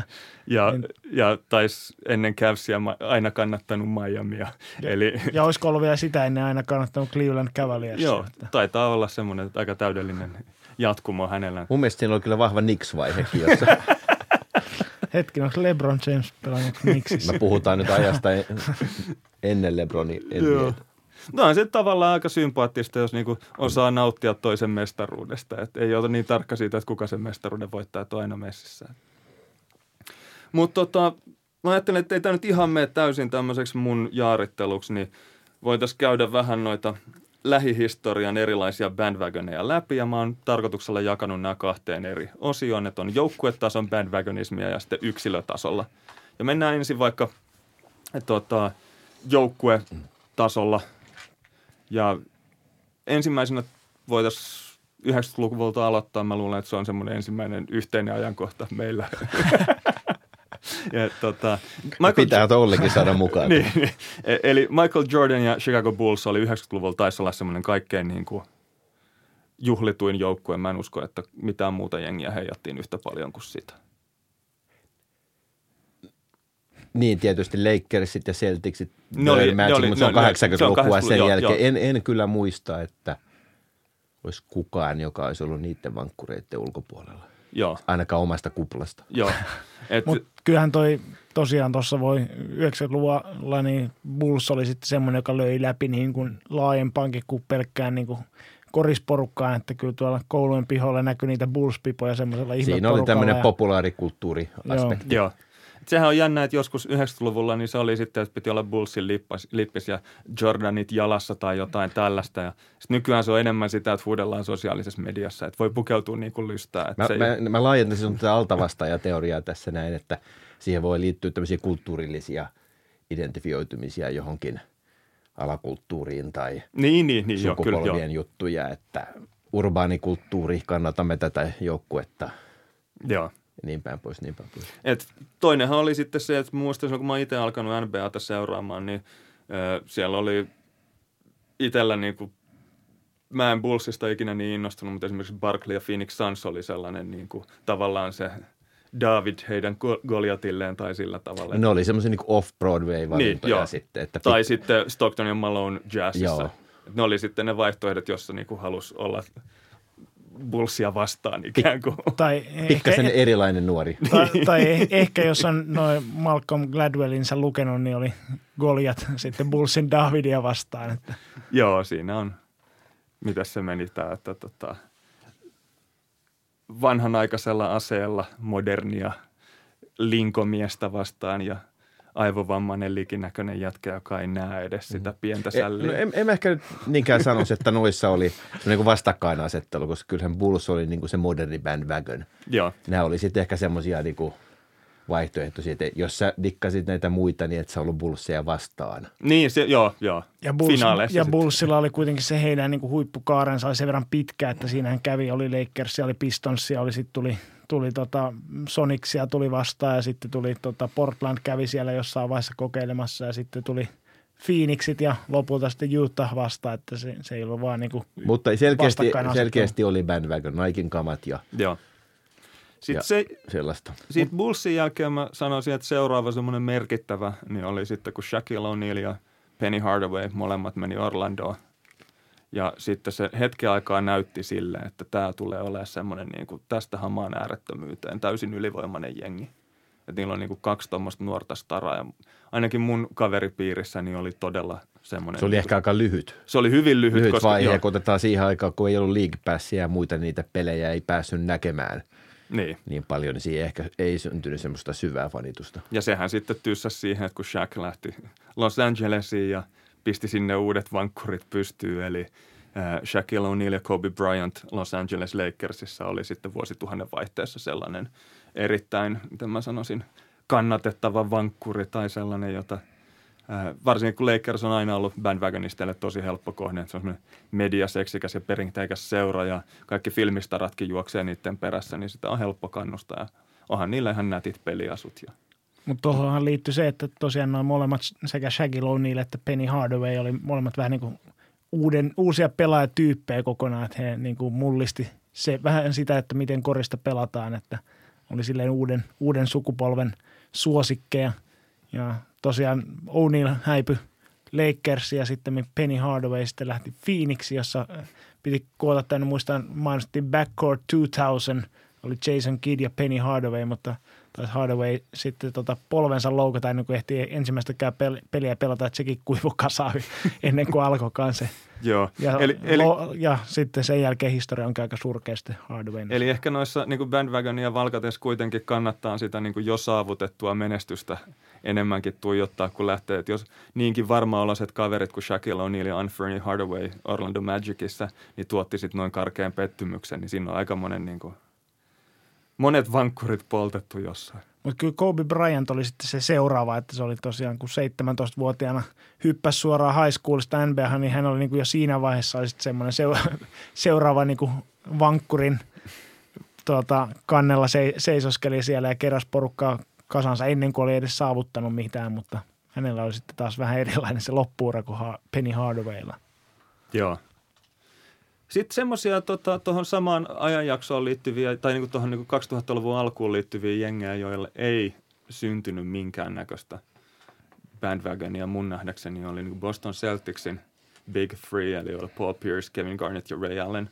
Niin mä en muista, että heitä olisi niinku samalla tavalla ää, umpimielisesti heijattu kuin Lakers. Onko väärä? Ainakaan meidän kuplassa. Ää, ainakaan meidän mä kuplassa. Mä kyllä tiedän Lauttasaaresta henkilöitä, joilla on vahvoja emotionaalisia suhteita tähän aikaan, ja, ja. jotka paljastuvat fantasiadraftin aikoihin.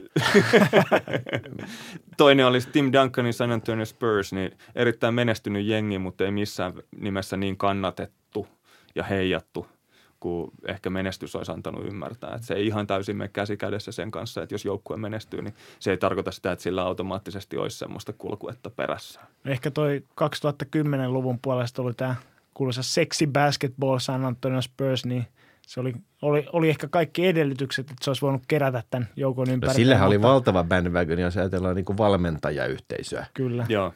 Niin siellähän oli niin kuin se oli melkein jäsenkirjavaatimus, että pitää tykätä Spursin, Spursin hämmäräksöneistä ja kaikesta mm. muusta, muuten ei ole asiaa. Mutta se, se jäi ehkä kuitenkin enemmän tämmöiseksi niin indiversioksi, että se, se oli hyvin, se hyvin niin tämmöinen valtavirtaa kerännyt peränsä. Ehkä näistä bandwagoneista pitää se muistaa, että ajat on tuossa muuttunut, että se on hirveästi myös niin kuin altistumisen funktio.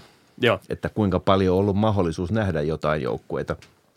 Niin aikaisemmin puhuttiin siitä, että Kukoc ja Kroatian bandwagoni oli mahdollista, koska Jugoplastikan pelejä ja maajoukkuepelejä tuli paljon Yleisradion kanavilta. Joo. Ja, ja tässä niin kuin ennen sosiaalisen median aikaa, ennen League Passin aikaa, niin se on aika paljon sattumista kyse kanssa, että mitä joukkueita pystyttiin seuraamaan johtuen Joo. siitä, että D S F, Deutsche Sportsfernsehen, nä- näytti Frank Buschmannin selostuksen johdolla joitain pelejä, niin syntyi tämmöisiä. Nykyään se on paljon enemmän, että kaikki on saatavilla. Se on ehkä sitten niin sosiaalinen media ja tietyn tyyppiset ja tämmöiset ilmiöt, jotka määrittää. Pelaajat ja tietyn tyyppiset joukkueet, joista saa semmoisia kivoja neljän sekunnin klippejä, jotka sitten on näyttäviä ja niin kuin aukeaa hyvin lyhyelläkin tota keskittymiskyvyllä, että ahaa, nyt oli makea.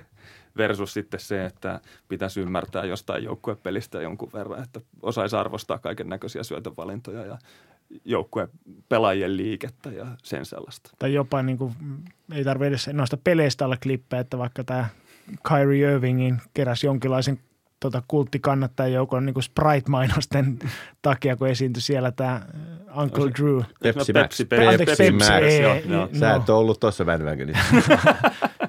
Mutta tota, niin ei, tar- ei tarvinnut edes oikeissa korispeleissä esittää niitä juttuja. Niin... No kyllä se niissäkin jotain esitti. Joo, sitten ehkä kaksituhattaluvun kaikkein isoin bandwagon-ilmiö LeBron James, joka siis Cleveland Cavaliersissa kaksituhattakolme alkaen, niin kyllä oli kannatetuin pelaaja varmastikin. Et siinä oli tämmöinen mielenkiintoinen kahden bandwagonin yhteen törmäys, kun oli vähän ikävä, ikävystyttävää seurata sitä, kun jossain nimeltä mainitsemattomassa koripallo piste comissa esimerkiksi Kobin fanit väänsi LeBronin fanien kanssa siitä, että, että kumpi on parempi. Ja niin kuin homma kääntyi jopa siihen, että sen oman suosikin arvostaminen vaati sitä, että täytyy lytätä sitä toista niin kuin aivan maan rakoon, että saa sen niiden suhteellisen erotuksen tai suhteellisen eron niin kuin maksimoitua. Ja tietenkin siinä oli tämä, että kun Kobe Bryant oli aika helposti fanitettava tämmöinen pisteiden tekijä ja toisaalta sitten LeBron James fyysisesti ylivertainen pelaaja, mutta sitten enemmän semmoinen pelirakentajatyyppi, niin niillä oli kummallakin osapuolella oli vielä niin kuin valmiiksi veistetyt puukot kädessä, että tota, tai shankit, mitkä nämä on, millä vankilasta toisia puukotetaan. Niin, niin tota, ei ei eli, ole henkilökohtaisesta kokemusta. Me, metaforat vaan hurjenee tässä. Eli Kobin vastustajien oli helppo haukkua Kobea itsekääksi, että se heittää liikaa ja Ja sitten toisaalta sitten LeBron Jamesin vastustajat pysty syyttämään sitä siitä, että kun kaveri teki ihan niin kuin oikeita ratkaisuja viime sekunneilla ja löysi sen vapaan mm. jätkän laidasta. Mutta eikö sä sanoisit kuitenkin, että noissa niin oli kuitenkin tämmöiset niin kuin anti-Kobe ja anti-Leba-kämpit, Joo. joihin ihan selkeästi. Joo, ja se mä merkittävästi, tai oli ensinnäkin siis näin, että nämä kahden pelaajan kannattajat oli vastakkain. Mutta sitten oli myös tämä, että saattoi olla niin kuin täysin tilanteen ulkopuolelta. Esimerkiksi kannattaa jotain saksalaista pitkää jätkää ja sitten ollaan sitä mieltä, että ne kaksi tyyppiä on ihan hirveitä jostain muista syistä. Eli niin kuin, kyllä voi olla heitä vastaan, vaikka ei ollut kummankaan puolella. Mä en tiedä kuinka positiiviset tyypit mä vaikutan, kun mä en kumpaakaan kannattanut, mutta kumpaakin vastustin kyllä. Mutta tota, ehkä no, LeBron Jamesin ura ei ole vielä toki paketoitu, mutta kuitenkin uskaltaa tässä vaiheessa jo sanoa vähän niin kuin jälkikäteen, että vaikka Kobe Bryantkin on yksi kaikkien aikojen N B A-legendoja, niin eihän tuossa niin kuin aitoa sitten vastakkainasettelua ollut, että on niin kuin LeBron James ollut kuitenkin ylivertainen pelaaja joo, joo. kaiken kaikkiaan. Ja nämä on kaikki nyt kyllä tämmöisiä vähän niin kuin helppoja bandwagoneita. Joo, kyllä. Et, että tota... Kiinnostavampaa on ehkä semmoiset, missä joutuu ottaa enemmän riskiä. Joo, se on siis tota, mutta se on myös aika paljon vaativampaa ja sitten tota, äh, harvinaisempaa. Mutta eh- ehkä tuosta LeBron Jamesilla sitten muutos tuli, kun hän lähti tuonne Miamiin, niin se sanotaan, että karsi sitä bandwagon-porukkaa aika pa- tavalla, että toisaalta sinne hyppäsi hyvinkin paljon erilaista porukkaa, mutta se myös niin kuin aika paljon sitten karkotti sitä, joka ehkä muuten olisi sympannut häntä. häntä. Että oli nämä kaiken maailman etukäteiset mestaruusjuhlat, monta mestaruutta sen luvattiin, että ei yksi, ei kaksi, ei kolme, ei neljä, ei viisi, ei kuusi, vaan jotain muuta, mutta tota. Ja siis The Decision T V-ohjelma, jossa kerrottiin siirtymisestä, niin varmaan karkotti ainakin ne Clevelandissa asuneet fanit. Mulla on itse asiassa kirjahyllys, lukematon kirja. Tai lukemattomia kirjoja, mutta myös yksi lukematon kirja, The Whore of Akron, jonka on kirjoittanut siis joku erittäin suivaantunut Akronista kotoisin oleva fani, joka siis on, kirja on rakentunut täysin tähän niin kuin LeBronin The Decisionin jälkeiseen Clevelandista, tai LeBroniin kohdistuvasta Clevelandista su- tulevasta vihasta. Mä en jotenkin sitten, kun ennen Miamiissa menestynytkään, niin mä sitten jaksanut lukea sitä kirjaa, kun ei se ollutkaan enää sen väärti. Tai siis menestyneet niin pitkäaikaisesti kuin olisi voinut kuvitella. Sitten viimeisin tämmöinen joukkue taas on bandwagoni ehkä ajankohtaisin. Steph Curry, Golden State Warriors. Ollut aika ylivoimainen joukkue viime vuodet ja jotenkin musta tuntuu, että ainakin kaikki startup-piireissä olevat tyypit, joilla on vähänkään mitään tekemistä San Franciscon kanssa, niin on koettanut kovasti liimautua tuohon nousevaan joukkueeseen ja itse tuntui silleen, että silloin kun siellä oli Curry, Clay Thompson ja Draymond Green, niin siinä oli jo vähän kestämistä. Sinne tuli Kevin Durant ja nyt sinne tuli vielä Boogie Cousins.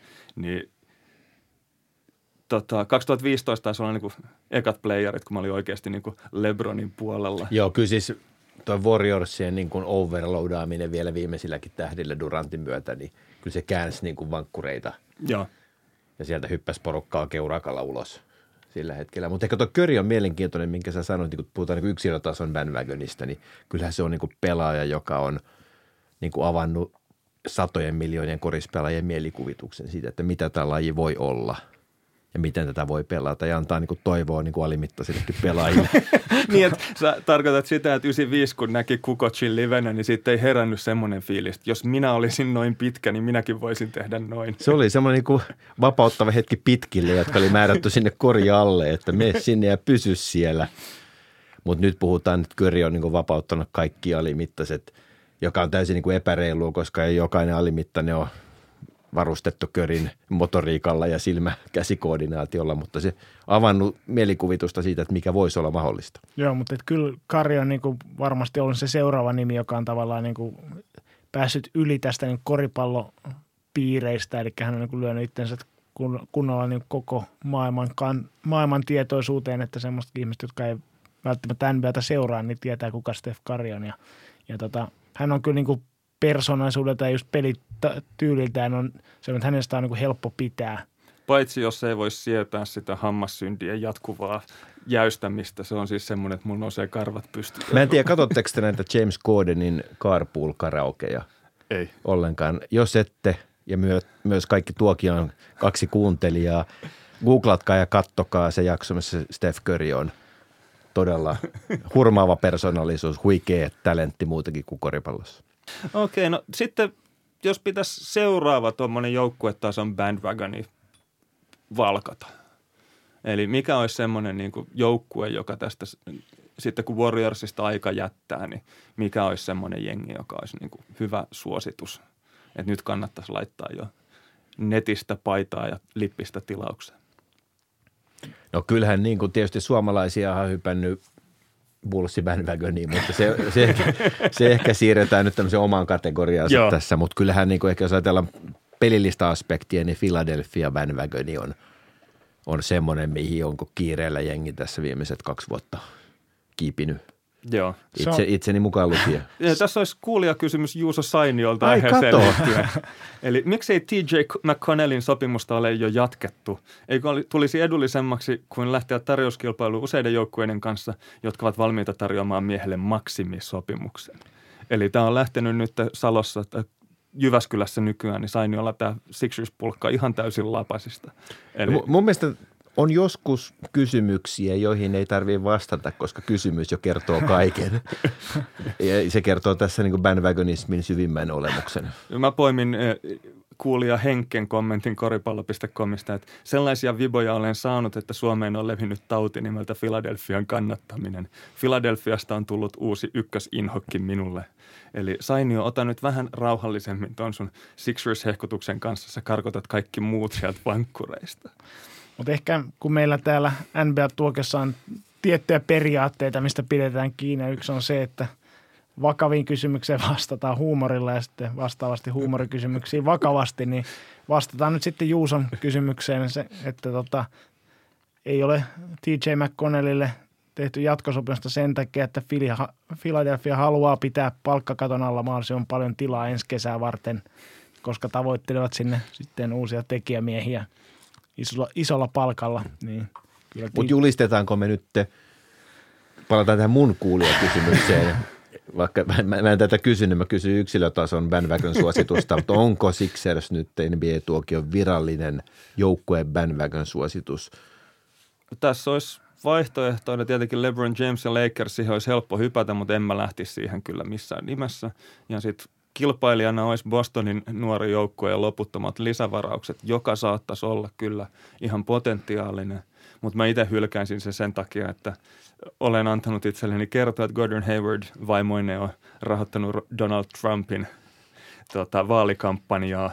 Ja se on semmoinen homma, josta ei pääse oikein niinku yli ja siitä tulee semmoinen niinku tota, pieni puistatus aina, kun sen kaverin nyt näkee kentällä. Et aina rupeaa miettimään sitä, että se on halunnut – tämmöisen tota, lahjoituksen mennä tekemään, tai ainakin vaimonsa on tällaisen tehnyt, joka kertoo varmaan siitä, että mitä siellä ruokapöydän ääressä kotona keskustellaan. Ja, ja sitten sitä rupeaa niin kuin, varsinkin suhteessa kaikkiin muihin N B A-pelaajiin, jotka, okei, okay, ehkä Muskalaa ja jotain muita lukuun ottamatta. Niin tota, entäs Doncic? Hänen puoluekannoistaan en, en, en osaa sanoa. Todennäköisesti äänestää Slovenian kokoomusta, jos semmoinen puolue on olemassa, koska on aika vahvasti rahan perässä juoksija. Joo, niin, mitäköhän tuossa nyt... Öö, niin. Siis kysymys oli, kysymys oli, että mikä on N B A-tuokion virallinen joukkue bandwagon suositus? Mutta kyllä mä, mä sanoisin, ja että... kysyn to... siis kaverille. mä, mä sanoisin, että toi Philadelphia niin on... aika lailla niin kuin toisinto tuosta aikaisemmin mainitusta Orlando Magicista, jossa siis Shaquille O'Neal ja Penny Hardaway pelasi, niin kyllä tämä Joel Embiid ja Ben Simmons kaksikko, niin siinä on vähän samoja viboja. Eli toivottavasti ei samalla lailla jää, jää niin kuin piippuun. Eli mikä on sun suositus? Niin kyllä mä sanoisin, että toi on, niin kuin toi, toi on se pinnalla oleva. Ehkä niin kuin jos jotain pitää täältä alta vastaajana nostaa, että mikä voisi olla se seuraava mahdollinen kulma, mihin hyppää mukaan, niin Denver Nuggets, joka on on sitten tota, myös nuorella joukkueella tällä kaudella sitten murtautumassa valtavirran mun tietoisuuteen. Mun mielestä me sovittiin, että ekalla viikolla tai niin kuin parin viikon jälkeen ei vielä lähdetä niin kuin juhlimaan mitään täysin niin kuin jälleen syntyneitä joukkuepuolustuksia ja vastaavia. Että, että no me linjataan sitten Philadelphia, Philadelphia seitsemänkymmentäkuusi.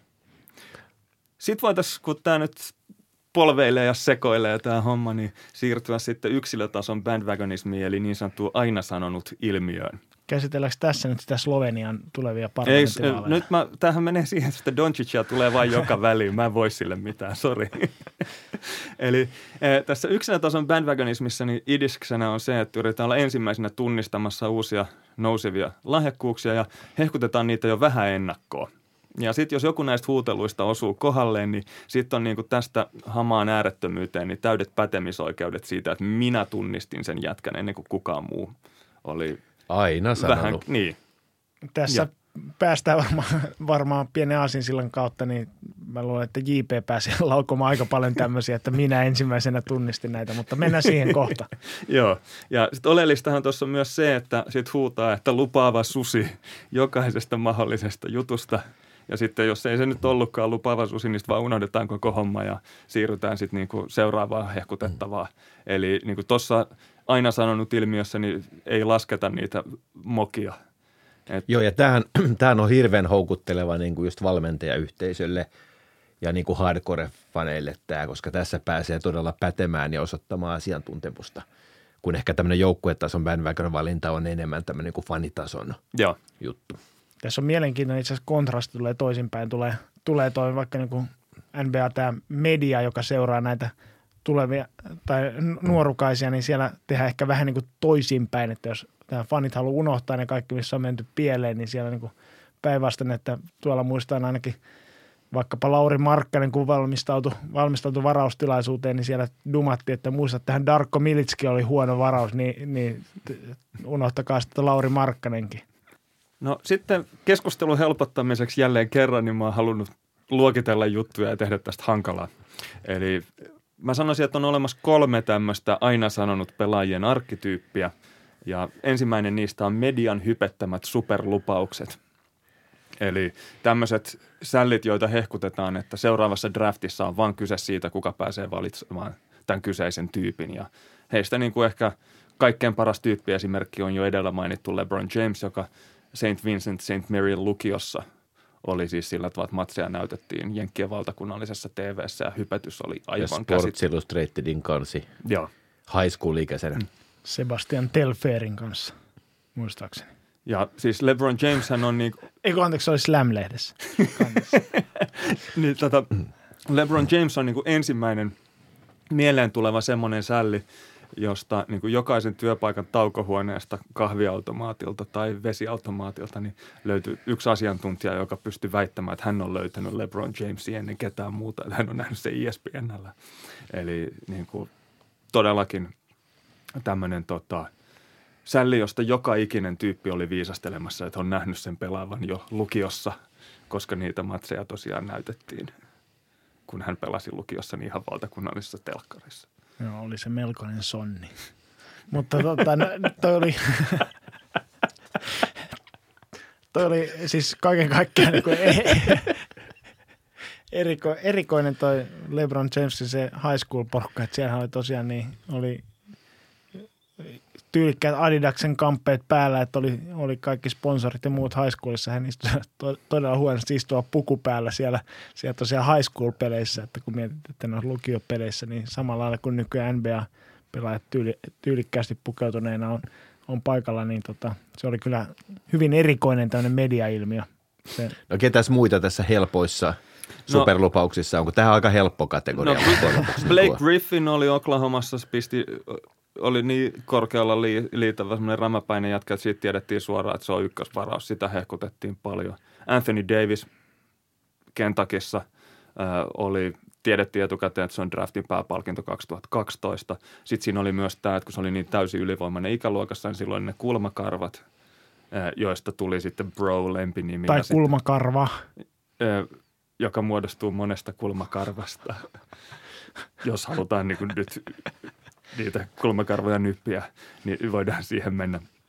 Mut tota... Eipä se ryhdytä hiuksia. Mutta todetaan nyt ainakin, että Anthony Davis ei niitä nyppinä. Joo, hän ei niitä nyppinyt ja hänellä ehkä jossain vaiheessa näytti, että kannatusvankkurit myös tyssäsi siihen, kun Pelicansia pelit meni niin kiville. Niin ei välttämättä ole semmoinen niin kuin ihan jatkuva nousukierre ollut. Sitten Andrew Wiggins oli Kansasissa kova nimi, sitä hehkutettiin jo etukäteen tosi kovasti. Taisi olla, taisi olla yksi niistä uusista Kobeista. Oli, mutta siinä jännästi, jos muistatte Wiggins-vankkurit, niin se viileni aika paljon sen viimeisen yliopistokauden aikana. Joo. Ja siinähän oli kuitenkin sitten Embiid-vankkuri, joka veti sitten ulkokarteesta ohi, ainakin, ainakin mun kuplassa. Taisi olla samassa kuplassa. Sitten on äh, tämmöinen niin kuin, äh, tota, Lonzo Ball, U C L A, aika kovassa hehkutuksessa valtakunnallisesti, maailmanlaajuisesti oli. Tota... Niin mähän siis on aina sanonut Lontsosta, ja tämä on myös hyvä esimerkki altistumisesta, että mistä se oma Lontso-fanitus lähti, että sehän lähti vaan siitä, että tuli otettua Markkasen pelien takia semmoiset paketit, että tuli nähtyä Pac twelve -pelejä. Ja. Silloin tuli katsottu U C L A -pelejä, ja kerta kaikkiaan se tapa pelata nopeata hyökkäystä, syöttää joukkuepeli, niin ja todella, todella tota, innosti ja inspiroi ja sitten siitä alkoi hehkutus ja josta sitten jotkut veti johtopäätöksen, että jos tykkää pojan jutuista, niin silloin tykkää isänkin, isänkin jutuista ja sitten se jotenkin kääntyi Twitter-sferessä hetkellisesti silleen, että jos on Lonzo-fani, niin sitten pitää olla Koris-fani ja Lavar-fani. Ja nämä on niin kuin siis täysin kaksi, kaksi eri asiaa, että kun puhutaan Lavarista, niin, niin, niin en mitenkään voi hyväksyä tämmöistä niin kuin sovinistista mediapeliä, mitä, mitä hän niin kuin käyttää suorastaan niin kuin inhoon sitä. Vaikkakin Joo. tietysti siinä on tiettyjä juttuja niin kuin bisnesmielessä, mitkä aika nerokkaita. Mutta nämä asiat meni iloisesti sekaisin, mutta Lonzo oli semmoinen niin kuin pelillisesti helppo fanitettava. Joo. Tässä voitaisiin ottaa kuulijakysymys Mikko Tuohimaalta, että voitaisiinko saada pieni korisfaija-päivitys ja mitä tälle viime kaudella mainetta niitä näille puupäälle nykyään kuuluu. Ja tarkennuksena, että kun me mainostettiin etukäteen Twitterissä, että meille tulee ihan oikea korisvalmentaja ja korisfaija vieraaksi, niin vakiokuuntelija Timo Kuula, Koola luuli, että meillä olisi LaVar Ball tulossa, mutta saatiin kuitenkin alkuperäinen J P Sipponen tänne vieraaksi. Ja tota, mutta jos tuohon LaVar Balliin mennään, niin hänellähän oli tämä J B A, Junior Basketball Association Progis, jonka piti olla tämmöinen niin kuin vaihtoehto high schoolista ja junior collegeista tuleville pelaajille, että he voisivat niin kuin suoraan ää, tota, päästä ammattilaisiksi, että heidän ei tarvitsisi niin kuin yliopistossa pelata yhtä kautta. Täytyy nyt kyllä korostaa, että tätä eikaan pidä sitten sekoittaa se Jyväskylän Basketball Academyin, joka on myös J B A. Joo, ollaan tarkkoja tästä. Ja tota... Ää, alun Siihen pe- kuuluisempaa, niin kuuluisampaa J B A. Joo. Niin tota, ää, LaVar Ball siis joulukuussa kaksituhattaseitsemäntoista ilmoitti, että hän aikoo perustaa tämmöisen J B A-liigan ja että se ainoana rahoittajana tulisi toimimaan hänen urheiluvälinefirmansa Big Baller Brand. Ja tässä J B A siis pelaa kahdeksan jengiä isoista jenkkikaupungeista ja pelasi ensimmäisen kauden kaksituhattakahdeksantoista. Ja tämä nyt ei ehkä lyönyt ihan sillä tavalla läpi, kun olisi voinut kuvitella, että he nyt rupesivat sitten kiertämään tämmöistä international touria kesällä ja syksystä. Ja ideana oli tämä, että parhaat pelaajat sieltä oli poimittu ja he sitten pelasivat Euroopassa ja Aasiassa kaksikymmentäkahdeksan matsia, tämmöinen kolmen kuukauden kiertue. Että nostetaan sitä hypeä, kun se ei oikein jenkeissä löynyt läpi se heidän liigansa, niin Li- sitten maailmanlaajuisessa näkyvyyttä. Oli siis par- parhaat pelaajat ja omat pojat. Äh, niin. Se on, korisvajan mielestä se oma skidi on aina paras pelaaja. Se on varmaan kuuluu siihen niin kuin määritelmään. Ja tota, jonkun alustavan otteluohjelman mukaan niitä oli tarkoitus pelata Suomessakin yksi matsi, mutta sitten sillä päivällä olikin pelattu, äh, skeduloitu loppujen lopuksi matsi Venäjälle ja mä tulkitsin tämän niin, että Suomesta ei löytynyt korisliiga tai A-divari tai B-divari tai kakkosdivari tai kolmosdivari jengiä, joka olisi suostunut niin kuin pelaamaan tuota jengiä vastaan. Ja he löysivät sitten jonkun suot- sopuisamman vastustajan jostain Venäjältä. Sopu- ja, sopuisasta en tiedä. Toi taas aika, ainakin noin internetissä levinneet videot kertoi siitä, että noin taisi olla aikamoista sekasotkua noin pelitkin, että jonkun joukkotappelun taisi Liettuassa saada aikaiseksi siellä pelillä. Jotain sellaista. Mun täytyy kyllä myöntää, että mä katsoin jopa yhden pelin. Kun ne pelasin avauspeli jotain tanskalaista joukkuetta vastaan ja Twitterin kautta skauttasin sitten sen tanskalaisen vastustajan coach Tuomisen mukaan, joka on siis valmentanut Tanskassa, niin se oli siis paikallinen jonkun pääsarjajoukkue. Ja ainakin okay. Se peli oli ihan siis normaalia kunnon korista ja ei se oikeastaan eronnut siitä, kun maailmahan on täynnä erityyppisiä liigoja, missä niin kuin tarjotaan pelaajille näytön paikan mahdollisuuksia Joo. ammattilaisoppareita varten. Niitä on siis ollut kautta maailman sivuja eri muodoissa, niin kuin Las Vegasin kesäliigoista, Joo. niin kauden aikana kiertueisia. Sitten siellä pelataan ja jokainen pelaa omaa pussiin ja yrittää saada hyvä soppari. Joo. Tämä oli niin kuin tällainen se kulma, mikä tuossa sitten ilmeisesti päällä on, että yritetään kaiken maailman ekstra vipstaakeilla saada sitä ylimääräistä julkisuutta Joo. näille otteluille. No sitten tuosta J B A-liigasta, niin tota, kesällä myös sitten oli tämmöinen tilanne, että Brandon Phillips-niminen pelaaja, joka oli uskonut saavansa näkyvyyttä tuolta liigasta, mutta saikin kenkää, koska... Mutta ei kenkiä. Äh, koska Los Angeles Ballersin piti tehdä rosteriin tilaa LiAngelo Ballille, joka palasi Liettuasta. Eli liigan perustajan pojalle piti saada pelipaikka, niin Brandon Phillips sai sitten potkut ja valitti sitten, että ei saanut kuin kolmanneksi hänelle luvatuista palkasta ja joutui itse maksamaan kaikki matkakulut vielä vieraspeli kiertueella ja myöhemmin on sitten myös sanonut, että häntä hieman harmittaa, että hän nyt sitten poltti tämän yliopiston edustuskelpoisuutensa siihen, että pelasi tämän puoli kautta J B A-liigassa. Ei siis Jyväskylän koripalloakatemiassa, vaan tässä Junior Basketball Associationissa. Niin hänelle voisi sanoa, että no shit Sherlock, että mihin sä luulit lähteväs, kun oot tuohon liigaan vetänyt sopimukseen nimen alle. Ja mutta koska tässä nyt kysyttiin LaVar Ballin tapahtumista, niin hänen viimeisin tempauksensa oli se, että koska Los Angelesissa on huhuiltu, että tämän tota Luke Waltonin valmentajan jakkara olisi vähän hutera, niin LaVar ilmoitti, että hän on valmis valmentamaan Lakersia, koska kyllähän nyt korisvaihan ihan näin täytyy linjata, jos pojan joukkueessa valmentajan paikka meinaa olla auki, niin tota... Tämä vaan jotenkin aika vähälle mediahuomiolle jäi, että ei näistä enää samalla tavalla uutisoida kuin vuosi sitten. Että ilmeisesti Jenkeissäkin on jonkunnäköinen saturaatiopiste tullut vastaan ja ei enää jakseta antaa tuommoiselle suun kautta piereskelijälle niin kuin loputonta media-aikaa. No pikkasen meni kans tuolta niin kuin alta kaiken mediahuomion tämä ihan viimeisin juttu, missä uutisoitiin sitten tämä nuorin veljiksistä eli LaMelo Ball, niin tota, hän ei, ei sitten tota... ammattilaisuraa ei auennutkaan siellä, mikä se oli Liettuassa, Pieru Vitauttas vai mikä se oli? Vi, Vitauttas Prienai. Prienai on siis kunta, ei kun vai kauppiku kaupunki ja Vyötäs, sanokohan me sen nyt oikein, on, on tämmöinen Visionovelle-tyyppinen brändi. Koska nämä korisfajaläpät, niin kuin mun osalta, niin vielä semmoinen hassu sattuma, että, että mä olin just Twitterissä viime, viime keväänä sanonut, että joukkueen kanssa, mitä mä valmennan, että me ollaan just lähdössä Liettuvan kiertueelle. Niin tämä, tämä LaVarin Liettua announcement tuli muutama päivä sen jälkeen, niin siellä, siellä muutamat sitten vähän. Me ei käyty Prienais, me käytiin Mari Jampoleksessa, joka on siinä ihan matkalla, että me nähtiin, nähtiin kyltit, missä luki Prienai. Ostatteko sieltä sitä paikallista savupekonia? Ai se, mitä se koutsi möi sieltä takakontista. Ei, ei lähdetty, mutta semmoinen, että me oltiin Liettualla siis le- leirillä siellä paikallisessa Sabonis Basketball Schoolin yhteydessä ja siellä oli tämmöinen toinen joukkue Brasiliasta junnuja.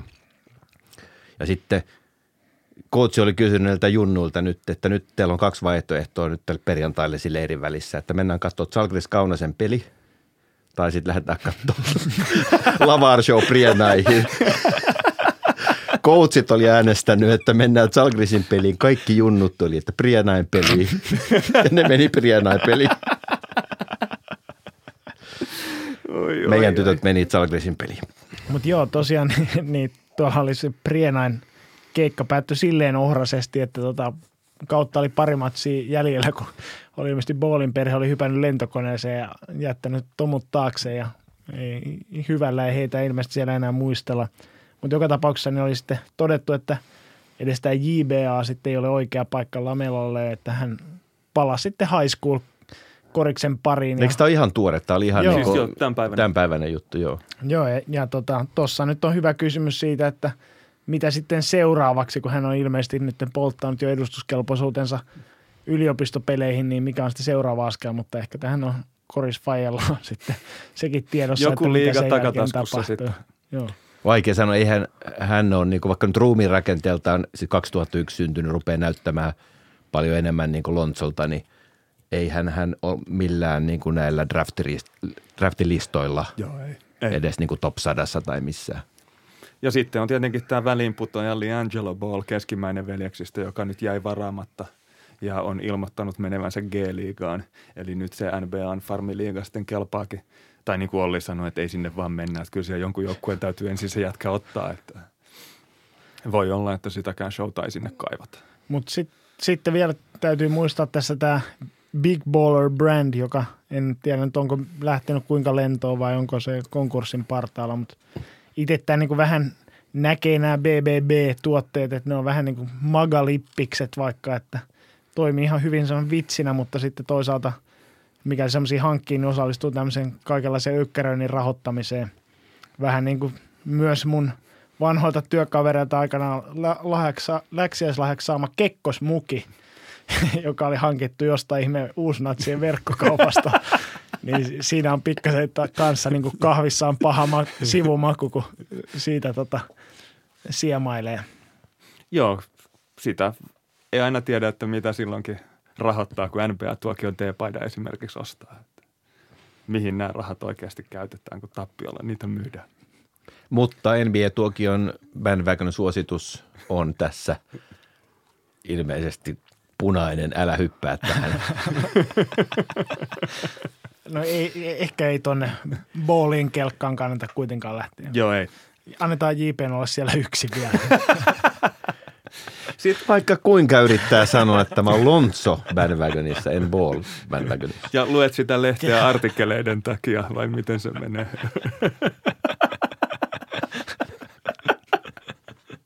Joo.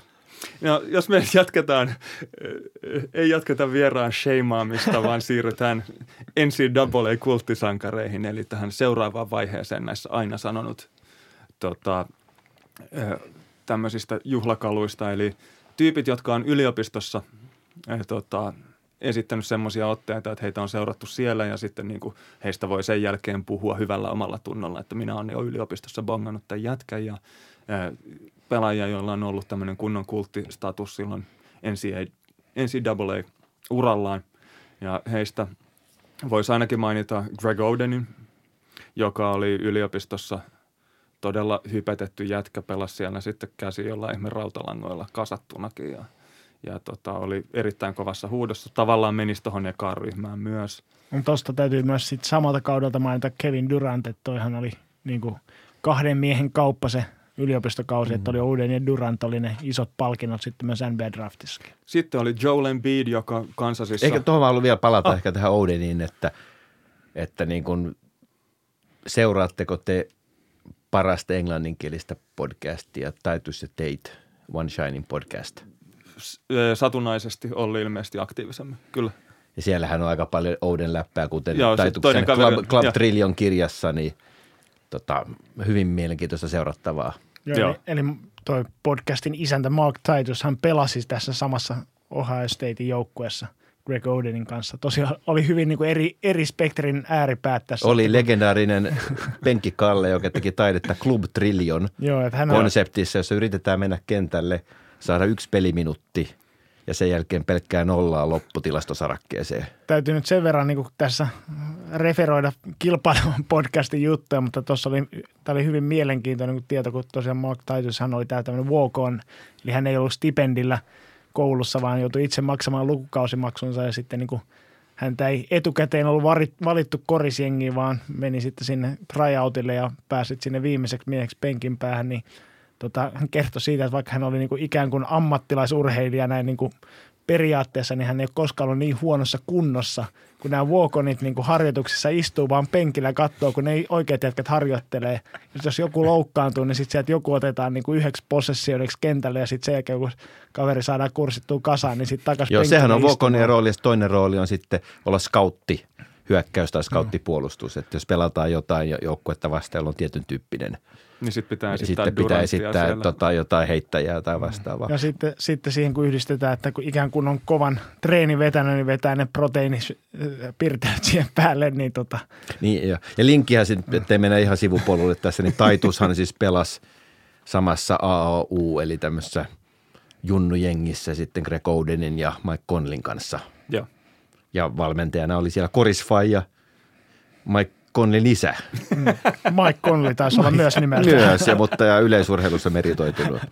Mutta tässä virallinen suositus, tai epävirallinen suositus. One Shining Podcast. One Shining Podcast. Painakaa stoppia ja etsikää sieltä teidän podcast-softasta One Shining Podcast ja kuunnelkaa sitä. Näin tehdään epäkaupallista paskaa.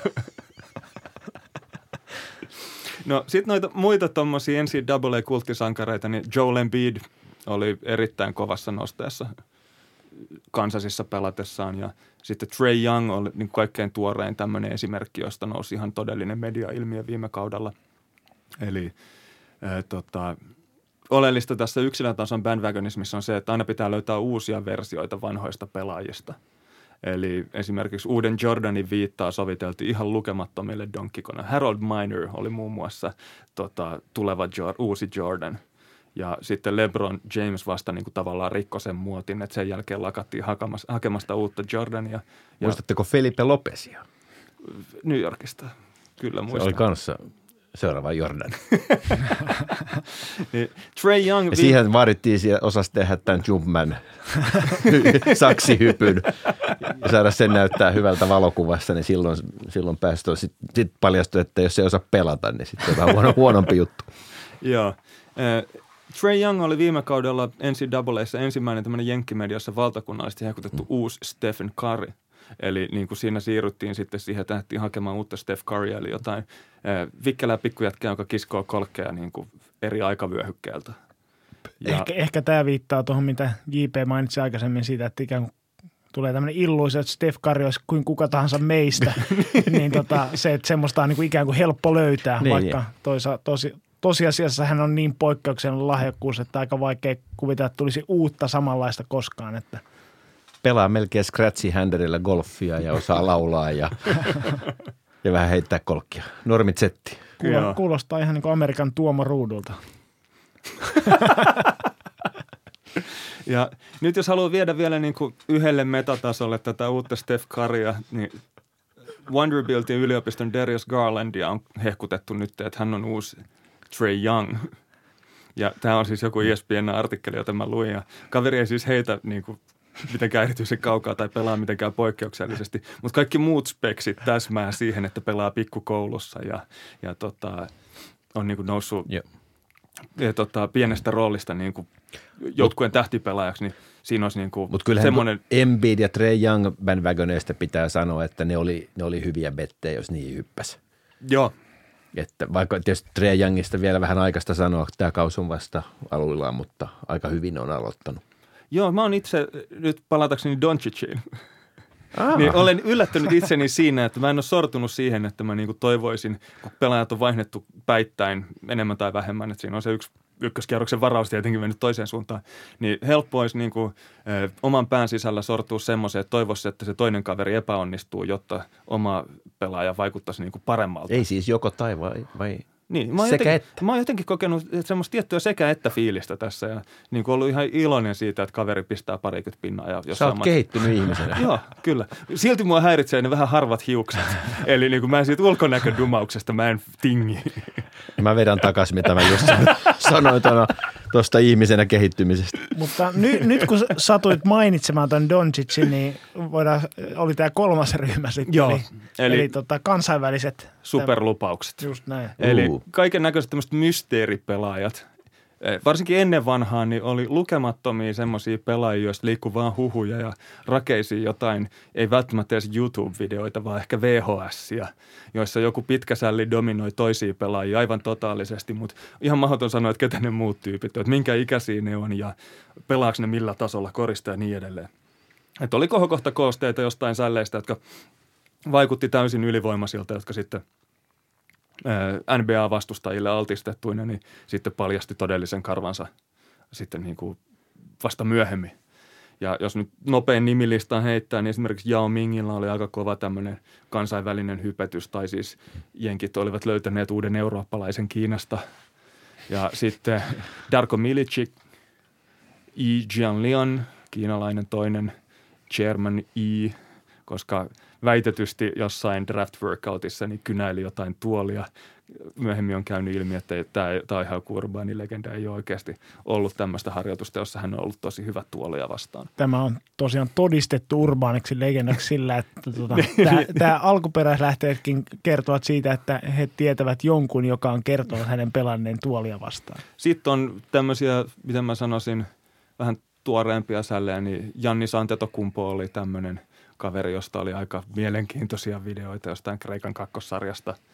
Ja Thon Maker, joka oli pitkään semmoinen mysteeri, että niin kuinka kova ja minkä ikäinen se jätkä oikeasti on. Ja on löytänyt kyllä paikkansa ihan N B A:sta. Ja sitten on tietenkin tämä Slovenian lahja kaikille bandwagonisteille Luka Doncic.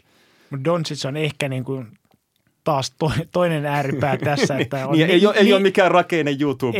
Ei, että ei. Niin, niin nuorena altistunut tälle oikein valtakunnalliselle tai maailmanlaajuiselle medialle, että ei ole millään lailla yllätyksenä tullut. Joo, ja sittenhän nyt näissä ehkä uudemmissa eurooppalaisissa pelaajissa, niin ne aika moni menee niin kuin nuorempana pelaa A C B:hen eli Espanjan liigaan. Joo. Tai sitten ne pelaa, riippuen missä maassa ne on, niin kuin FIBAn U kuusitoista tai U kahdeksantoista.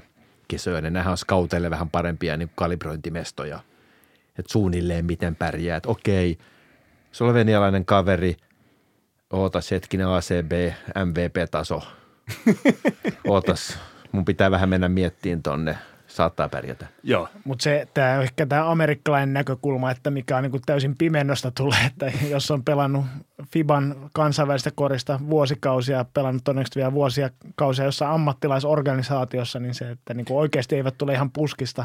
Joo, mutta kyllä mä niin kuin lähtisin siitä, tämä ei ole faktaa, tämä on uskomus, että mm.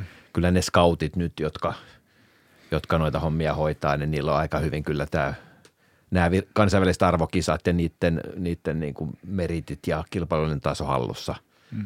Että ei puhuta enää siitä, kun tulee Seattle Supersonics yhdeksänkymmentäluvulla luuli varaavansa Zydrunas Ilgauskasin, mutta varaskin Eurelius Tsukauskasin vahingossa, koska halusivat sen pitkän liettualaisen. Joo, ja sitten näitä mixtapejä ja muita teippejä tehdään niin kuin muuallakin kuin H B A-märskyssä. Kyllä tämä homma on mennyt eteenpäin. Crossover ja Hoodli ja kaikki nämä muut toimii, muut softat. Eli tässä on niinku tämmöisiä hyviä esimerkkejä ää, tota, pelaajatyypeistä, joita kannattaa niinku etukäteen yrittää bongailla. Ja sitten seuraavaksi me voitaisiin siirtyä tähän. Voiko vira- tässä sanoa, että mä oon siis ekan Doncic-jutun kattonut Real Madridin tämmöinen juniori, kun siellä on se semmoinen, onko se nyt minikopa Endesa, ja. joka on nyt, se oli tänä vuonna kaksituhattaneljä syntyneiden niin kuin mestaruusturnaus. Ja sieltä ja. jäi jo mieleen. Mutta täytyy myöntää, että rehellisesti jää vaan mieleen se nimi, koska Luka Doncic on niin sairaan makea nimi. Että en mä sitä itse pelaajana muista, mutta aina sanonut.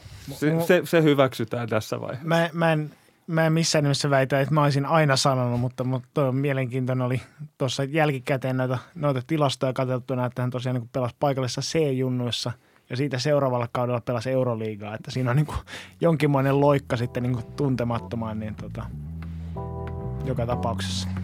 Joo. No mutta helppo bandwagon joka tapauksessa. Joo.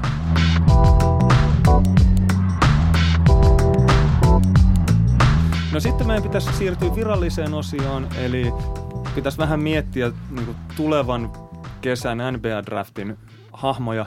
Eli toisin ja. sanoen nyt vihdoin vastataan siihen alkuperäiseen kysymykseen. Jonka J P esitti meille joskus, mitä mä sanoisin, olisiko sitten puoli vuotta aikaa, kun se kysymys on tullut.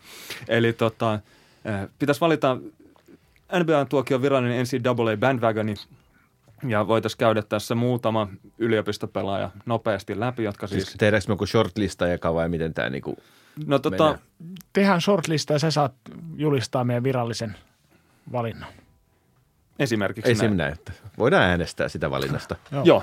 Ja jos on kolmella henkilöllä tasapeli, niin sit mä päätän. No joo, tehdään näin. Ollaan sen verran vieraskoreita. Mm. Eli tasatilanteessa puheenjohtaja en ratkaise. Mm. Ja vieras on aina puheenjohtaja, koska mm. tämä on muutenkin ihan täyttä sekoilua. Eli ensimmäisenä nimenä listalla olisi R J Barrett Duke yliopistosta, joka on todennäköisesti ikäluokkansa ja tuleva N B A-draftin ykköspyssy. Syntynyt vuonna kaksituhatta. Joo, tämmöinen superatleettinen parimetrinen kanadalainen, eli Jenkeissä puhutaan ilmeisesti europelaajasta, joka voisi olla sitten niin kuin joukkueen ihan ykköspallon käsittelijä ja jopa hyvä puolustaja N B A-tasolla. Ja tota... No, tuossa täytyy sanoa, että tuohon Amerikan europelaaja-statukseen tai siis kanadalaisuuteen liittyen, että hän on niin kuin Kanadan tota, tämän koripallon su- seuraava tämmöinen suuri lupaus, niin kuulemma sitten tota Barrettia seuraa kaikkialle tämmöinen Kanadan korisliiton kustantama fysioterapeutti, että hän on niin kuin henkilökohtainen palvelu. Tämä ehkä niin kuin viittauksena tässä, kun on jotain soraääniä kuullut siitä, että pitääkö Suomessa huippukorista tukea millään lailla, niin Kanadassa ainakin tuetaan ihan, ihan tukevasti sitten. No tähän voisi eikä pistää korisfajan näkökulman, että tämän, tämän Barrettin faijahan on liiton mies.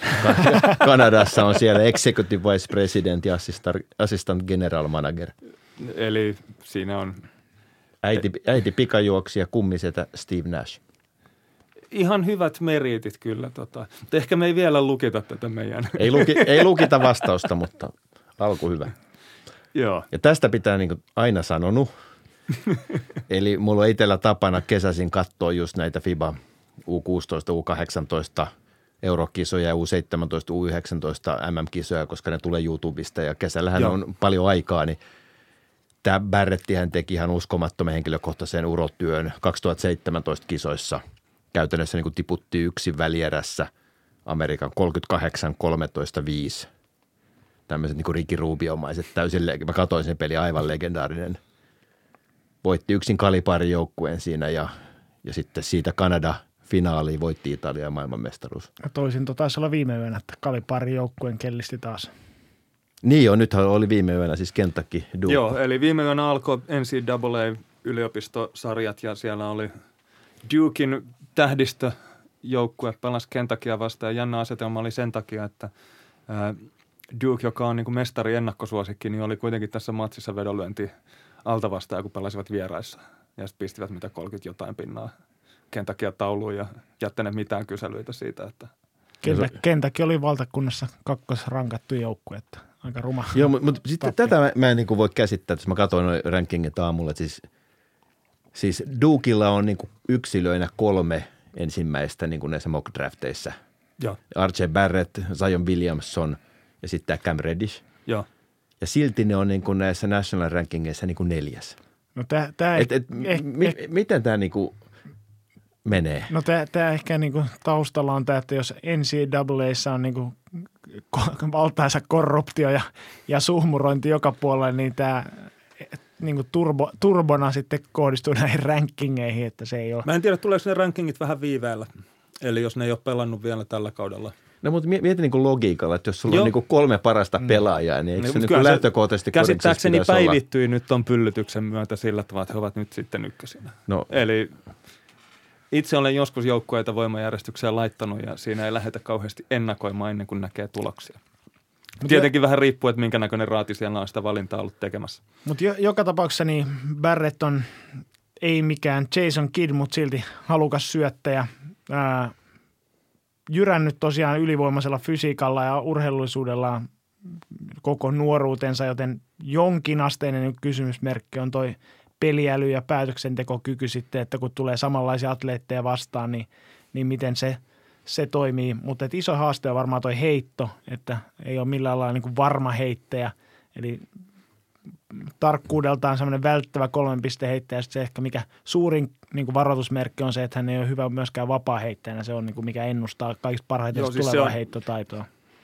Meinasin tulla just tilastoilla pätemään, että jos pitää yliopistopelaajista ennakoida hyviä kolme pistää heittäjä, niin ei kansi katsoa kolkkiprossaa, vaan vapariprossaa. Oh, joo, se on, se on negatiivinen indikaattori, mutta hyvä indikaattori on, että hänellä näyttää olevan tämmöiset DeMar DeRozan henkiset nilkat, huikea footworkki. Joo. Se on taas hyvin positiivinen indikaattori. Ja sitten kaikki, mikä on kaverista puhuttu, niin ilmeisesti on hyvin tunnollinen harjoittelija ja muutenkin pää on ruuvattu oikealle kierteelle paikalleen, että niin kuin voisi kuvitella, että kehitys ei pääty tähän. Ja noita kun rakeisia YouTube-videoita katsoo, niin kyllä hänestä ekana tulee mieleen, että hän näyttää niin kuin sanotaan kokoa pienemmältä Giannis Antetokounmpolta, että hyvin samantyyppinen mun mielestä pelaaja, pelaaja mutta että parempi heitto kuin Giannisilla ja mahdollisesti kehittyy vielä, vielä siinä siinä paremmaksi. Mutta pitikö meidän jotenkin niin tässä nyt... No, tämä on shortlistalla, ei, sovitaan.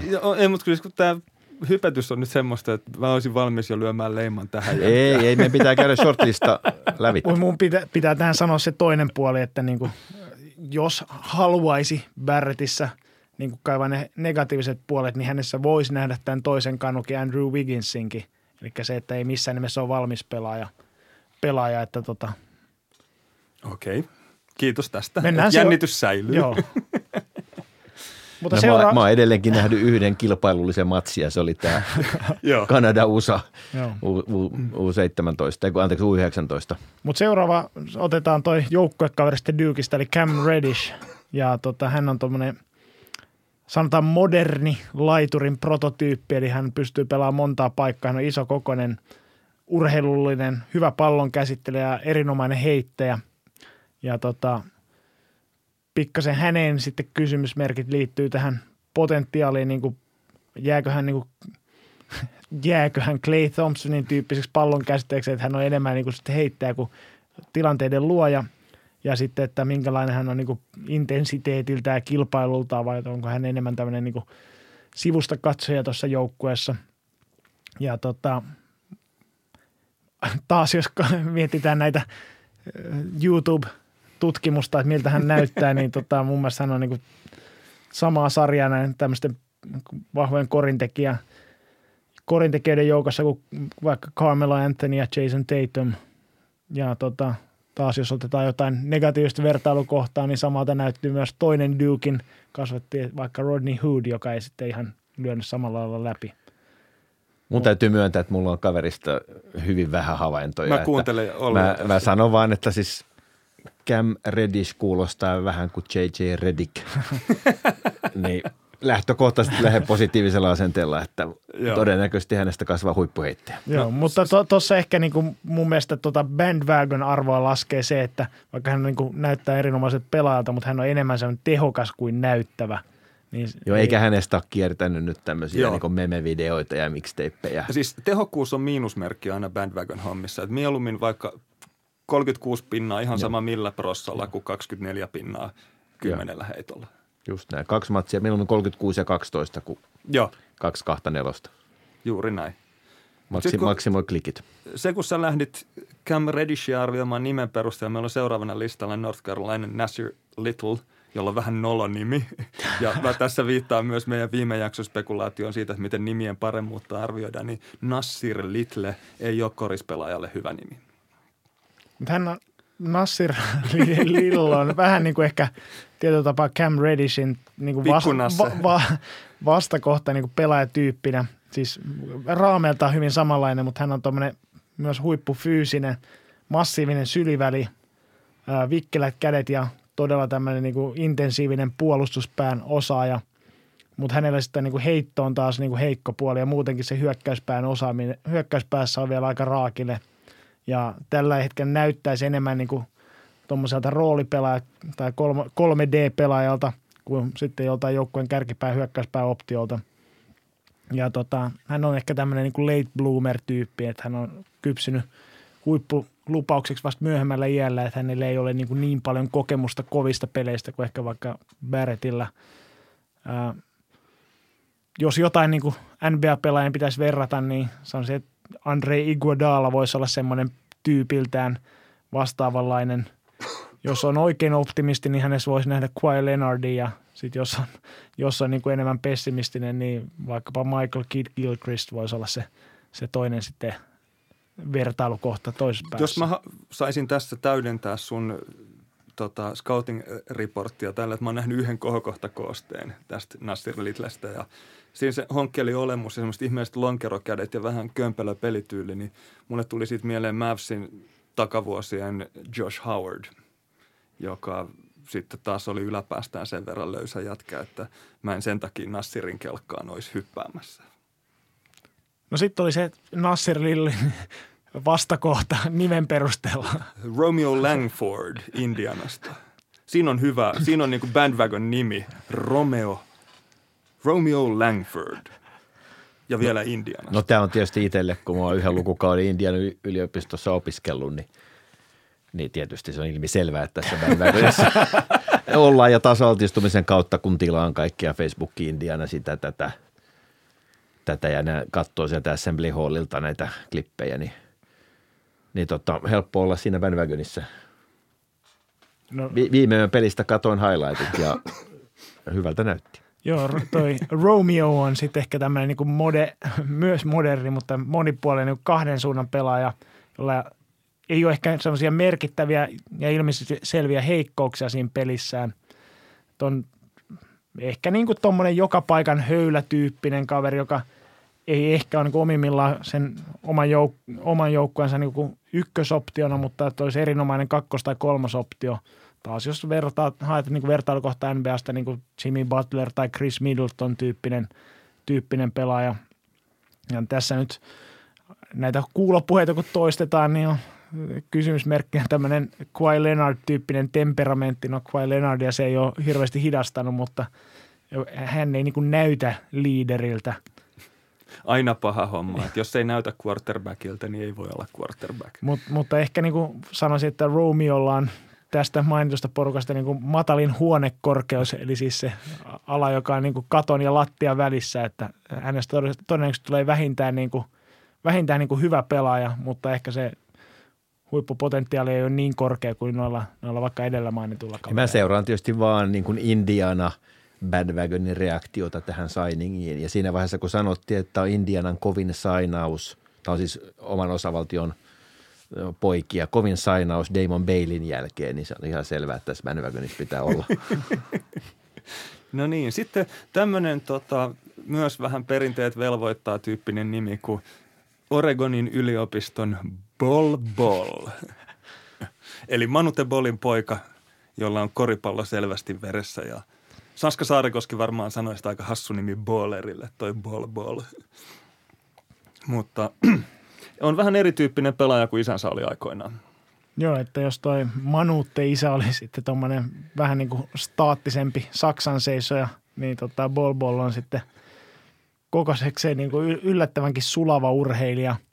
Ja tota, no päällimmäisenä, kun kaveria katsoo, on se, että jalat jatkuu niin kuin pelikavereiden kainalon tasolle.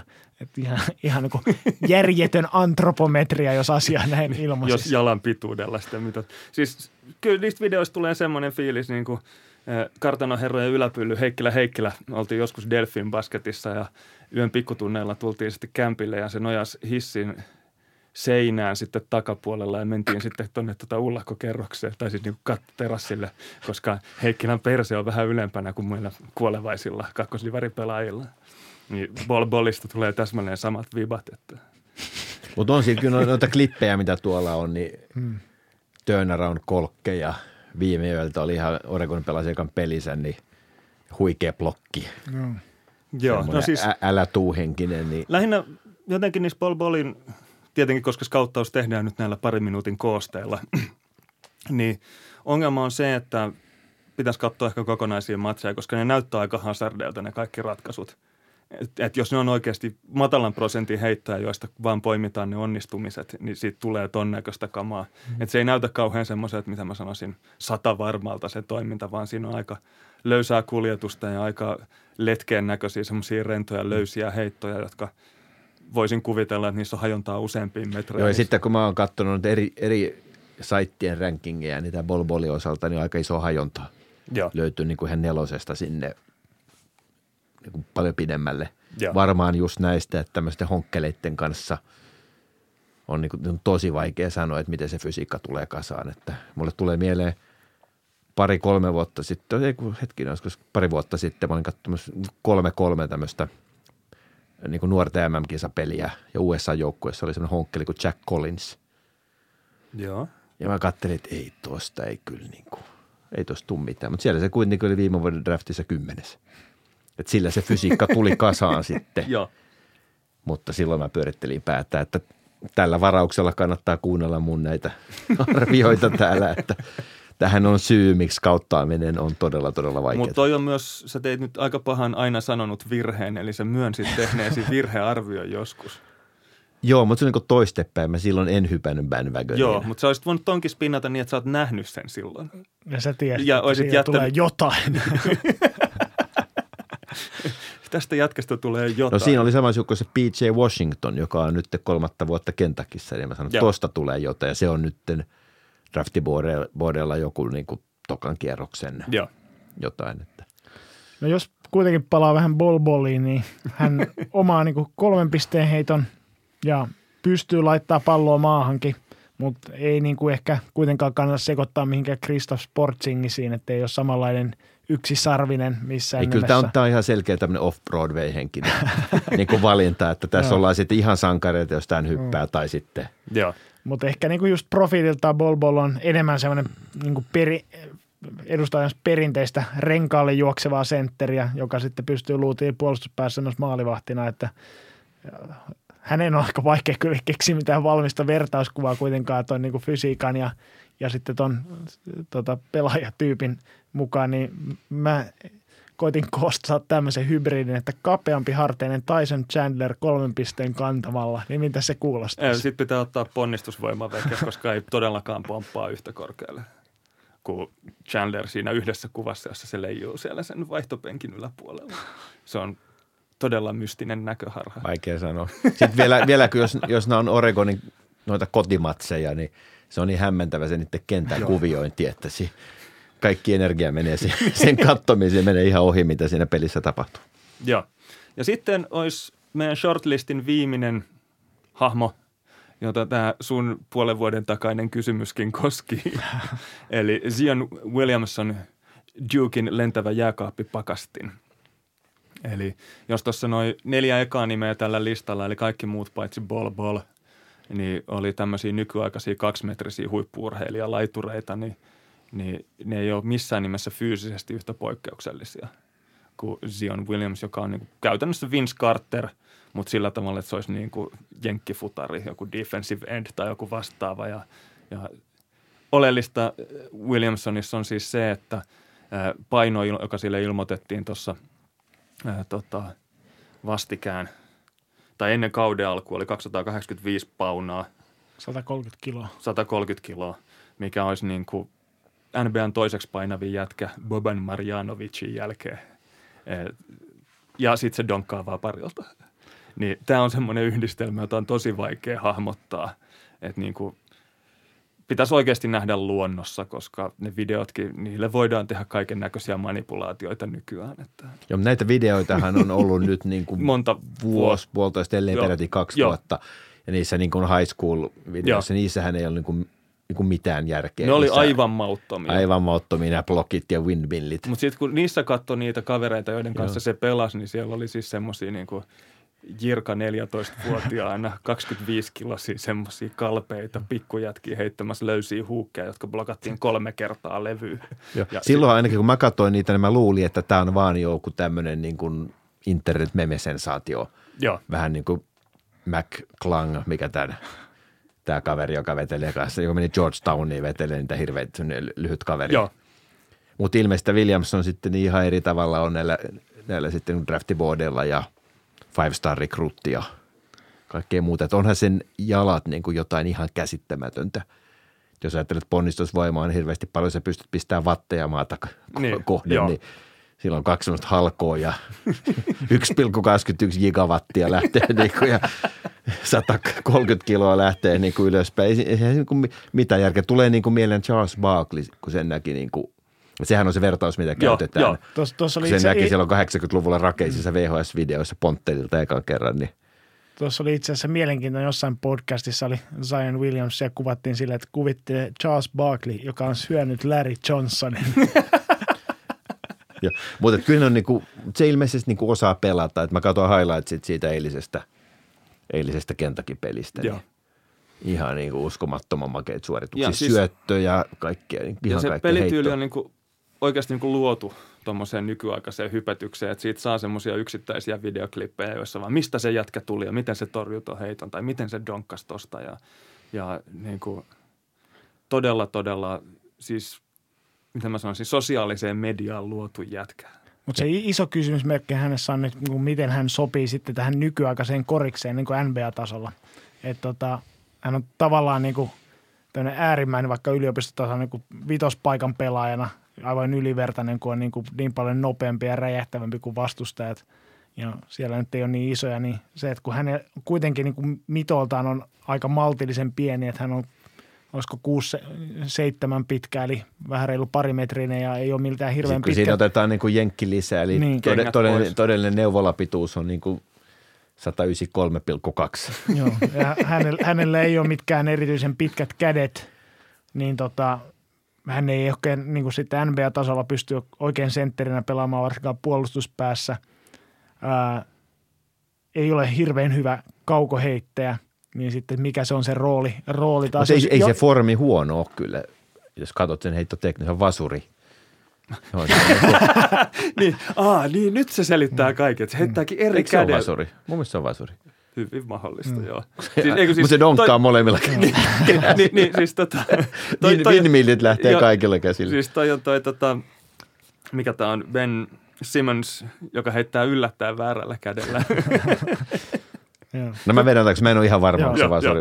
Mulla ei, mu, ei ole hajua. Mutta joka, joka, joka tapauksessa niin kuin, tavallaan hän ei ehkä ole, niin kuin, ei sovi kaikkialle. Että hän vaati oikeanlaisen paikan päästäkseen, jotta hän niin kuin, pystyy käyttämään sitä potentiaalia.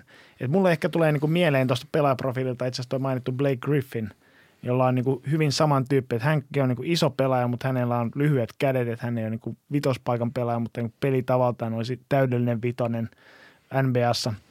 Uh, on hurjan niin kuin, räjähtävä ja sitten ehkä niin kuin, myös toi, toi Zion Williamsin korkea oma massa niin kertoo siitä, että hän saattaa myös olla sitten aika loukkaantumisherkkä, että miten nuo paikat kestää tuommoisen massan liikuttelemista tuommoisella voimalla. Painoa on otettu ale, alas, niin, alas tästä, nyt jo. Mä oon tietysti aina sanonut siitä asti, kun mä katson itse asiassa Dukin puolet katoin heidän harjoituspelistä Ferry State-nimistä yliopistoa vastaan, joka on Grand Rapidsista, jos mä olen vaihto-oppilaana.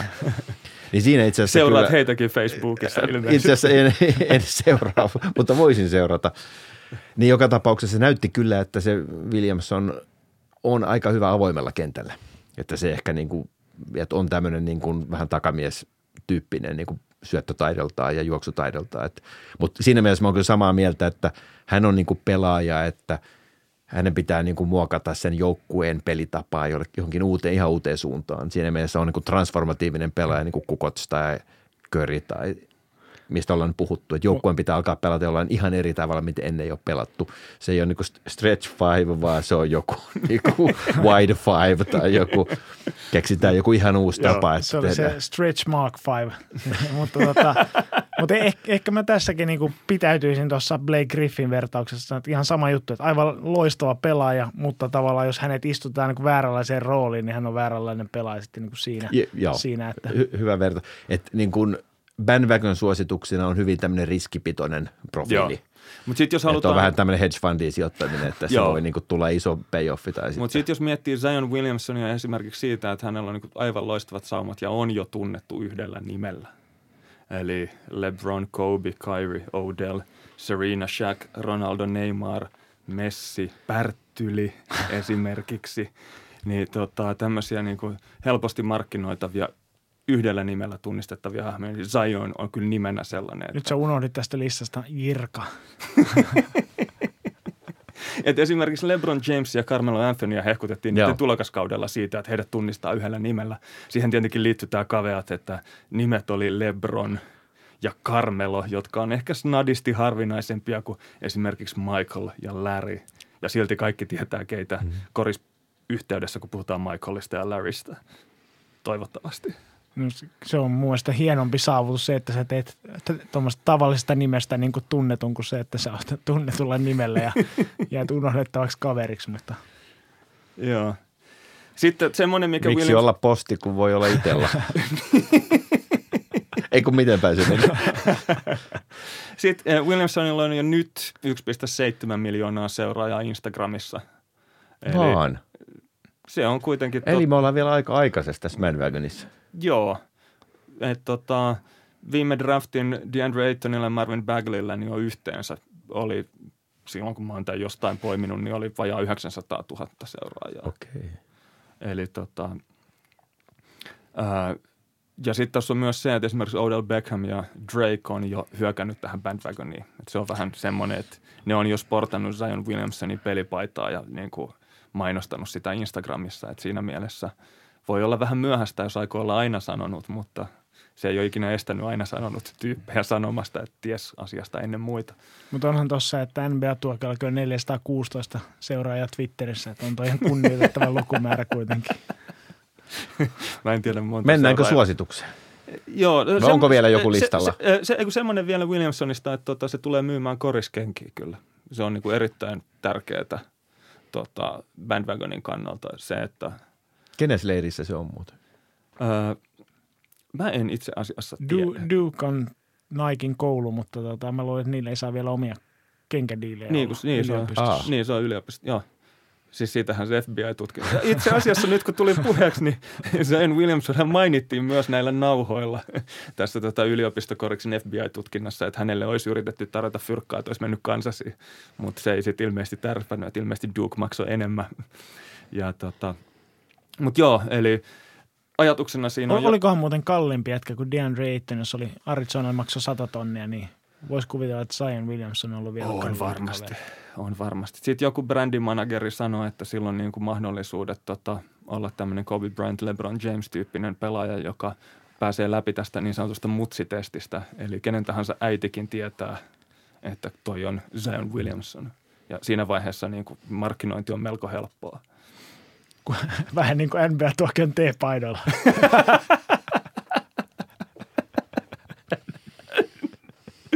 Joo, mutta tota, jos nyt täytyisi jotain suositella, niin kyllä mä Duken yliopistojoukkuetta ensimmäisenä lähtisin suosittelemaan, että se on niin, niin varma veto kuin voi olla, että jos jotain voittavaa jengiä tällä kaudella haluaa seurata, niin se olisi aika hyvä. Plus paljon highlightsia. Joo, ja sitten jos täytyisi niin pelaajapuolella tota, jotain bandwagonia suositella, niin pitäisikö me ottaa vielä yksi musta hevonen? Koska tota, nämä on kuitenkin vähän tämmöisiä tunnettuja nimiä, kaikki nämä yliopistokoriksessa pyörivät sällit, niin, niin tota, hipsterin valinta ensi kesän draftissa voisi olla ranskalainen Sekou Doumbouya.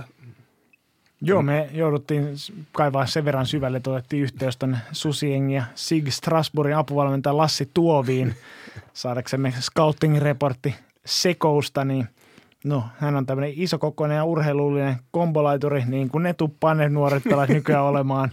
Ja hän on ihan nätin näköinen heittokin, niin Lassi ties kertoo sitten Sekousta, että hän pelaa tällä hetkellä ensimmäistä vuotta Ranskan ykkösliigaa ja sitä ennen pelasi Pro B:ssä. Ää, käsittämätön urheilija, kehonhallinta ja fysiikka, ikäisekseen täysin poikkeuksellinen. Ja tota, Lassi otti tästä vertauksen niin kuin Frank Nili Kiinasta, joka siis nykyään New Yorkissa pelaa ja, ja tota, oliko muistaakseni kahdeksas varaus pari vuotta sitten, eli ihan huippulahjakkuus hänkin, niin tämä Sekou on niin kuin pykälää vielä kovempi lahjakkuus kuin Nili Kiina oli aikanaan. No sitten Nili Kiinaa piti Lassin kehua tietysti, kun on vanha oma pelaaja, niin että hän oli fiksuin kahdeksantoistavuotias kentällä kentän ulkopuolella, että hän on ikinä valmentanut ja Sekousta ei ole niin omakohtaisia kokemusta, että pystyisi sanomaan tästä puolesta mitään. Mutta tota, kuulemma Sekou niin harjoituksessa heittää hyvin paikaltaan pienestä liikkeestä, että on kaikki edellytykset, hänestä tulee hyvä heittäjäkin. Eli näitä moderniin korikseen. Missä sop... joukkueessa pelaa Ranskassa? Uh, Limogesko oli Li- muistaakseni. Öö, joo, kyllä. Joo. Eli kannattaa. Ei, ei siis Lassin joukkueessa vai? Ei pelaa Lassin joukkueessa. Vaan se kautta häntä vastaan. Joo. Joo, mutta se, se, niitä kannattaa laittaa pyörimään sitten, jos haluaa tähän bandwagoniin hypätä. Mutta tota, jos näitä niinku taas vertauskuvia nykyistä N B A-pelaista etsii, niin näiden mystisten YouTube-koosteiden perusteella, niin mun mielestä Seko muistuttaa ehkä hiukan vaikka O G Anonybia tai Torian Princea. Ja jos katsoo vähän enemmän tälleen niinku lasi puoliksi täynnä, niin vaikkapa Jaylen Brown voisi olla hyvä, hyvä vertauskuva, että minkä tyyppisestä pelaajasta on kyse.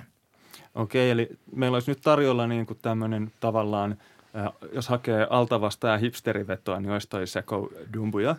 Mutta sitten meidän pitäisi ehkä noista mainstreamimista jätkistä valita sitten semmoinen, että jos haluaa niin kuin varman päälle vetää, niin kenet me, ketä me suositeltaisiin tulevan kauden tota, vankkureille nostettavaksi? No mä olin vielä eilen kyllä R J Barrett leirissä, mutta tänä aamuna Zion. Okei, eli sä oot valmis vaihtamaan vankkuria ennen kuin sä oot valinnutkaan sitä. Erittäin hyvä bandwagonismi. Tärkeintä olla lopuksi oikeassa vankkurissa. Joo, se on totta. Ei se, joka on vankkureissa silloin, kun kisa alkaa, vaan se, joka on sitten, kun mestaruutta juhlitaan, niin oikeassa vankkureissa. Niinhän se toimii. Mitäs sä oot Olli mieltä? No tämän hyvin päällisin puolessa kauttauksen jälkeen mun pitää sanoa, että mun suosikkipelaaja noistaan, niin on, sanoisin, että Nasir Little, mutta hän on niin kuin, häneen liittyy kyllä isommat riskit. Että jos haluaa varman päälle mennä, niin kyllä se Zion Williams pitää ottaa. Mä, oliko se Ringerissä vai missä oli juttu, jossa spekuloitiin sillä, että että niin kuin sovitettiin näitä tulevan draftin jätkiä erilaisiin huonoihin N B A-joukkueisiin ja otsikossa yhdistettiin Zion Williamson. En sano keneen, mutta Mavericksissa pelaavaa slovenialaisia. Ja kyllä mä sitten sen verran innostuin siitä ajatuksesta, että ne pelaisivat samassa jengissä. Kyllä mäkin Zion Williamsonin kelkkaa joudun loikkaamaan. Eli vastaus arvostetun kuulijan kysymykseen on Juh. Zion Williamson, Duukin yliopisto, sata yhdeksänkymmentäkolme pilkku kaksi senttiä neuvolassa, sata kaksikymmentäkaksi - sata kolmekymmentä kiloa. Lentävä jääkaappi pakasti. Juuri näin. Paidat tilaukseen. Kyllä, kyllä. Zion Williamsonin paitoja tai N B A-tuokion paitoja vähän sen mukaan, että, että haluaako käyttää hihallista vai hihatonta. Ja sitten kun on tämä, tämän tulevan kauden niin kuin bandwagon suosikki valittu, niin sulla on J P heittää pari nimeä, mihin kannattaa hypätä todella ajoissa mukaan. Joo, pari täkyä kuuntelijoille ja tietysti itselle, että jos nämä niin kuin breikkaa, niin sitten voi sanoa, että aina sanonut. Ja se löytyy vielä sitten podcasti arkistojen syövereistä. Niin, eli kaksituhattakaksikymmentä drafti. Joo. Niin kaksi nimeä. Ja tässä on nyt ihan puhdas korisfajan näkökulma. Cole Anthony, point guard. Greg Anthony, jos muistatte U N L V:n pelaajan iso N B A-ura. Luonnehditaan ehkä tämmöiseksi niin kuin Derrick Rose-tyyppiseksi. Slashing point guardiksi. Fyysisempi kuin isänsä oli to- ilmeisesti. To- toivottavasti vaan kentän puolella. Joo, juuri näin. Toivottavasti näin. Korisfaija perheestä, shortlista, yliopistoista, Georgetown, Miami, North Carolina, Oregon, Wake Forest. Tällaista osastoa. Ja sitten toinen nimi, tämä on ihan puhdas off-Broadway. Nico Niccolomannion, amerikkalais-italialainen kaveri. Isä, N B A-pelaaja Pace Mannion, jonka muistatte varmasti. Nyt myönnän, että en. Äiti, italialainen ö, lentopallopelaaja, eli siis isä meni Italiaan ammattilaiseksi N B A-uransa jälkeen. Täytyy myöntää, että en muista kyllä äitiäkään lentopallokentiltä. Kaveri syntynyt punapäinen kaveri, asunut Amerikassa ura koko ikänsä, eli periaatteessa tämmöinen niin kuin Susier- susierkkihenkinen henkinen tapaus. Italian maajoukkue teki klassiset tuossa, noin se pelasi heti maa, maaottelut sekä junnuissa että Italian äijämaajoukkuessa heinäkuussa, jotta saadaan Italian passi systeemeihin. Kannattaa katsoa klippejä internetistä. Aina sanonut. Eli Niccolo Mannion. Niccolo Mannion. Niccolo Mannion kahdella C:llä, kyllä. Kahdella N:llä Mannion. Paitsi siinä on kolme N:ää, mutta kaksi keskellä.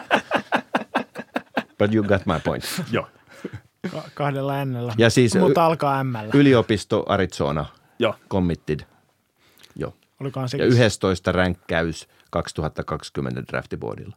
mitenköhän siinä hintalappu suhteessa Eittöniin, oliko yli vai alle sata tonnia? Veikkaan, että on ollut edullisempi. Takamiehet on kuitenkin yliopistomarkkinoilla halvempia kuin ne isot sentterit.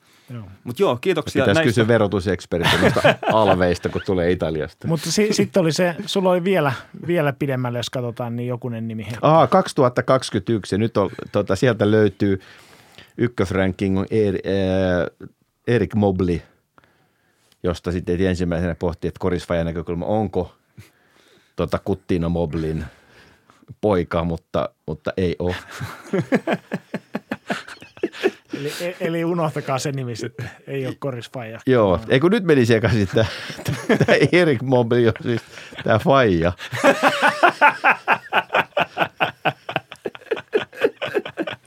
Mutta pelannut joka tapauksessa nabulaattori muutaman kauden, poika on Evan Mobley. Okei. Okay.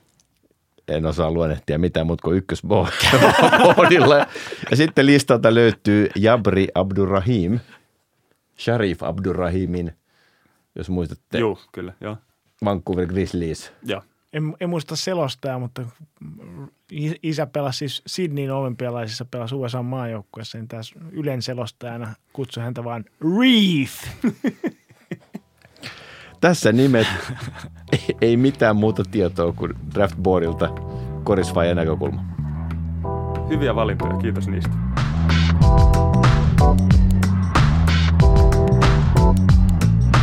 Ja sitten olisi vihdoin kinkkisten kuulijakysymysten vuoro. Ja ensimmäinen pääpainosanalla vihdoin. Ja ensimmäinen tulee tällä kertaa Joonas Hentilältä.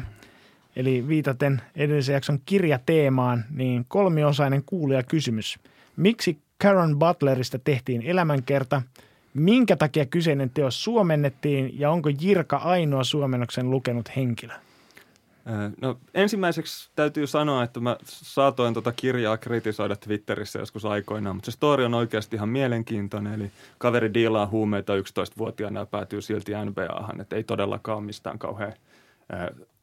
Tota, ehjästä taustasta, ehjästä perheestä kotoisin ja sitten onnistuu kuitenkin koripallon kautta voittamaan kaikki vaikeudet ja niin edelleen. Ja, ja jos Olli otti tuossa aikaisemmin yhteyttä Lassi Tuoviin kysyäkseen Seku Dumbiasta skauttia, niin mä otin Minerva-kustannuksen kustannustoimittaja Pekka Sairaiseen yhteyttä. Kysyin, että minkä takia he ovat tämän kirjan julkaisseet suomeksi. Ja hän sanoi, että äh, kyllä yksi syy tämän kirjan julkaisua on varmasti Karen Butlerin elämäntarina. Että hän ei varmaankaan ole N B A:n merkittävin pelaaja, mutta miten se, se, miten Tough Juice ponnisti kadulta N B A:han on kirjan tärkeintä antia. Eli siinä mielessä on kyllä ihan perusteltu ää, tota, julkaisu suomeksi. Käännökseen olisin ehkä itse vähän kiinnittänyt enemmän huomiota. Ja sitten tuo kysymys siitä, että onko mä ainoa suomennoksen lukenut henkilö, niin mä oon lainannut ton kirjan Hamahakki Pikkubroidille, mutta tiettävästi se ei ole lukenut sitä kirjaa. Mutta sitten mä kävin goodreads dot comissa ja siellä oli kaksi suomenkielistä palvelun käyttäjää, jotka ainakin väittää lukeneensa kirjaa, ne on antanut sille arvion. Ja sen lisäksi mä opin tästä tämmöiset käsitteet kuin kasivinkkaus ja yläkouluvinkkaus.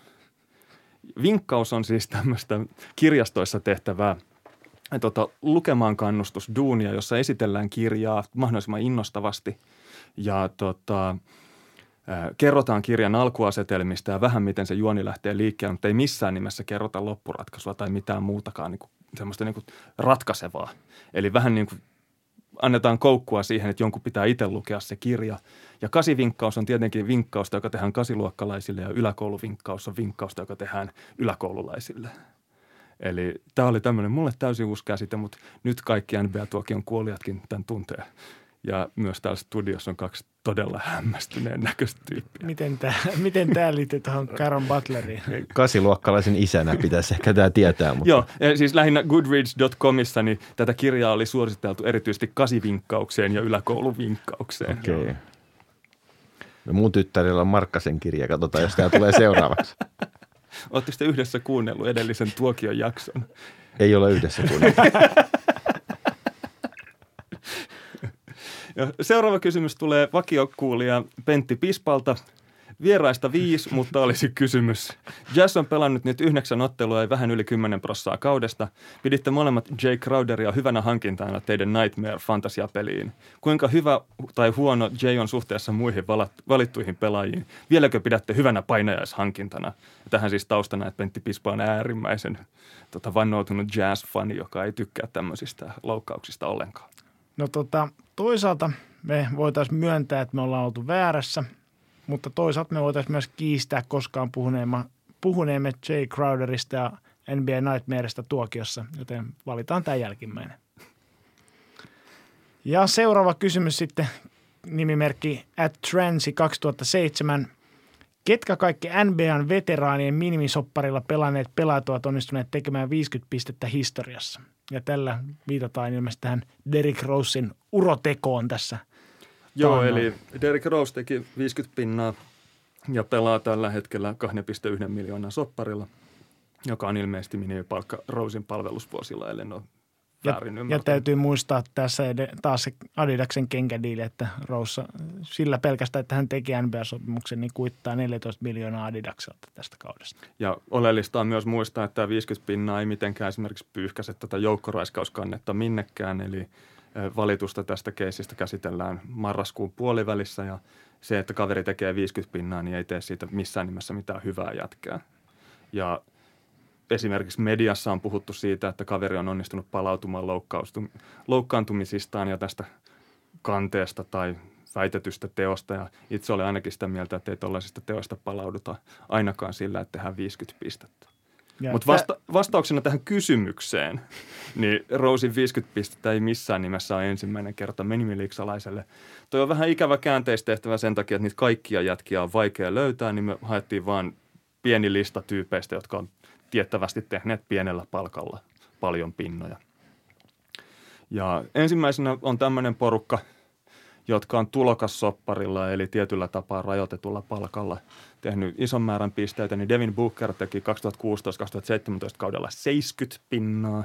Hänelle maksettiin kaksi pilkku kaksi miljoonaa, eli melkein samaa liksaa kuin Roselle tällä hetkellä. Terence Ross teki kaksituhattakolmetoista kaksituhattaneljätoista kaudella viisikymmentäyksi pinnaa kaksi pilkku seitsemän miljoonan palkalla.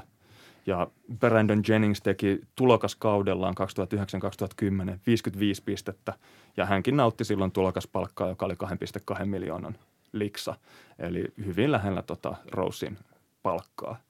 Sen lisäksi Orlando Magicin Nick Anderson vuonna yhdeksänkymmentäkolme on ainoa sälli, joka on vaihtopelaajana tehnyt viisikymmentä pinnaa. Ja hänkin oli silloin kahdeksansadan tonnin tulokassopimuksella, vaikka oli kuitenkin ykköskierroksen varaus ja liigan minimipalkka oli tolloin sataneljäkymmentä tonnia. Et tulokassopimus kuitenkin aika reippaasti enemmän kuin se minimiliksa. Eli hänkään ei ole vastaus tähän, mitä tässä haettiin. Sitten jos otetaan tämmöisiä sällejä, jotka on tehnyt päälle viisikymmentä pinnaa alle keskitason palkkapoikkeuksen verran tai sen suuruisilla liksoilla, niin Mo Williams teki vuonna kaksituhattaviisitoista niin viisikymmentäkaksi pinnaa kolme pilkku seitsemän miljoonan diilillä. Ja oleellista tässä on se, että alle kuukauden jälkeen kaveri kaupattiin Charlotteen. Eli se, että tekee viisikymmentä pinnaa, niin ei ole mikään semmoinen juttu, että se niin kuin tekisi jotenkin autuaksi pelaajaksi N B A:ssa. Ja tota, muita tämmöisiä alle M L E-diilillä pelanneita jätkiä yli viisikymmentä, viidenkymmenen pinnan kerros on Corey Brewer ja Tony Delk. Mutta sitten jos haetaan aidosti minimipalkalla tehtyä päälle viidenkymmenen pisteen satsia, niin on Willie Burton kaudella yhdeksänkymmentäneljä yhdeksänkymmentäviisi. Philadelphia seitsemänkymmentäkuusiers teki viisikymmentäkolme pinnaa ja sai silloin palkkaa sataviisikymmentä tonnia tuosta kaudesta ja se oli juurikin ton kauden minimipalkka. Eli kyseessä oli aito minimipalkkalainen, joka teki viisikymmentäkolme pinnaa ja pelasi seuraavalla kaudella sitten C B A-farmiliigassa ja Italiassa.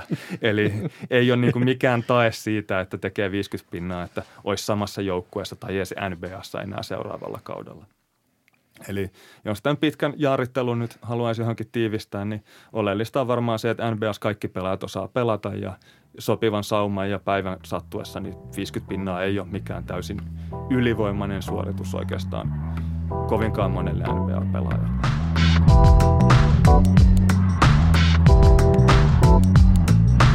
Tilaa N B A-tuokio sieltä, mistä hankit podcastisi ja arvostelusi. Seuraa meitä Twitterissä ja tykkää Facebookissa. Kommentteja ja kysymyksiä voi kirjoittaa Twitterissä, Facebookissa tai uudistuneessa koripallo piste comissa.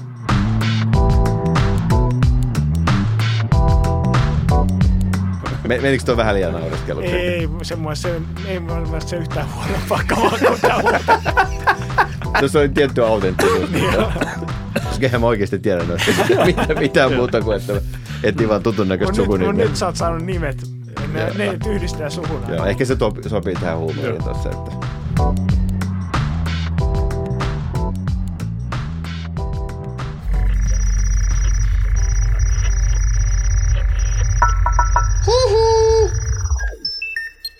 Jakso piste fi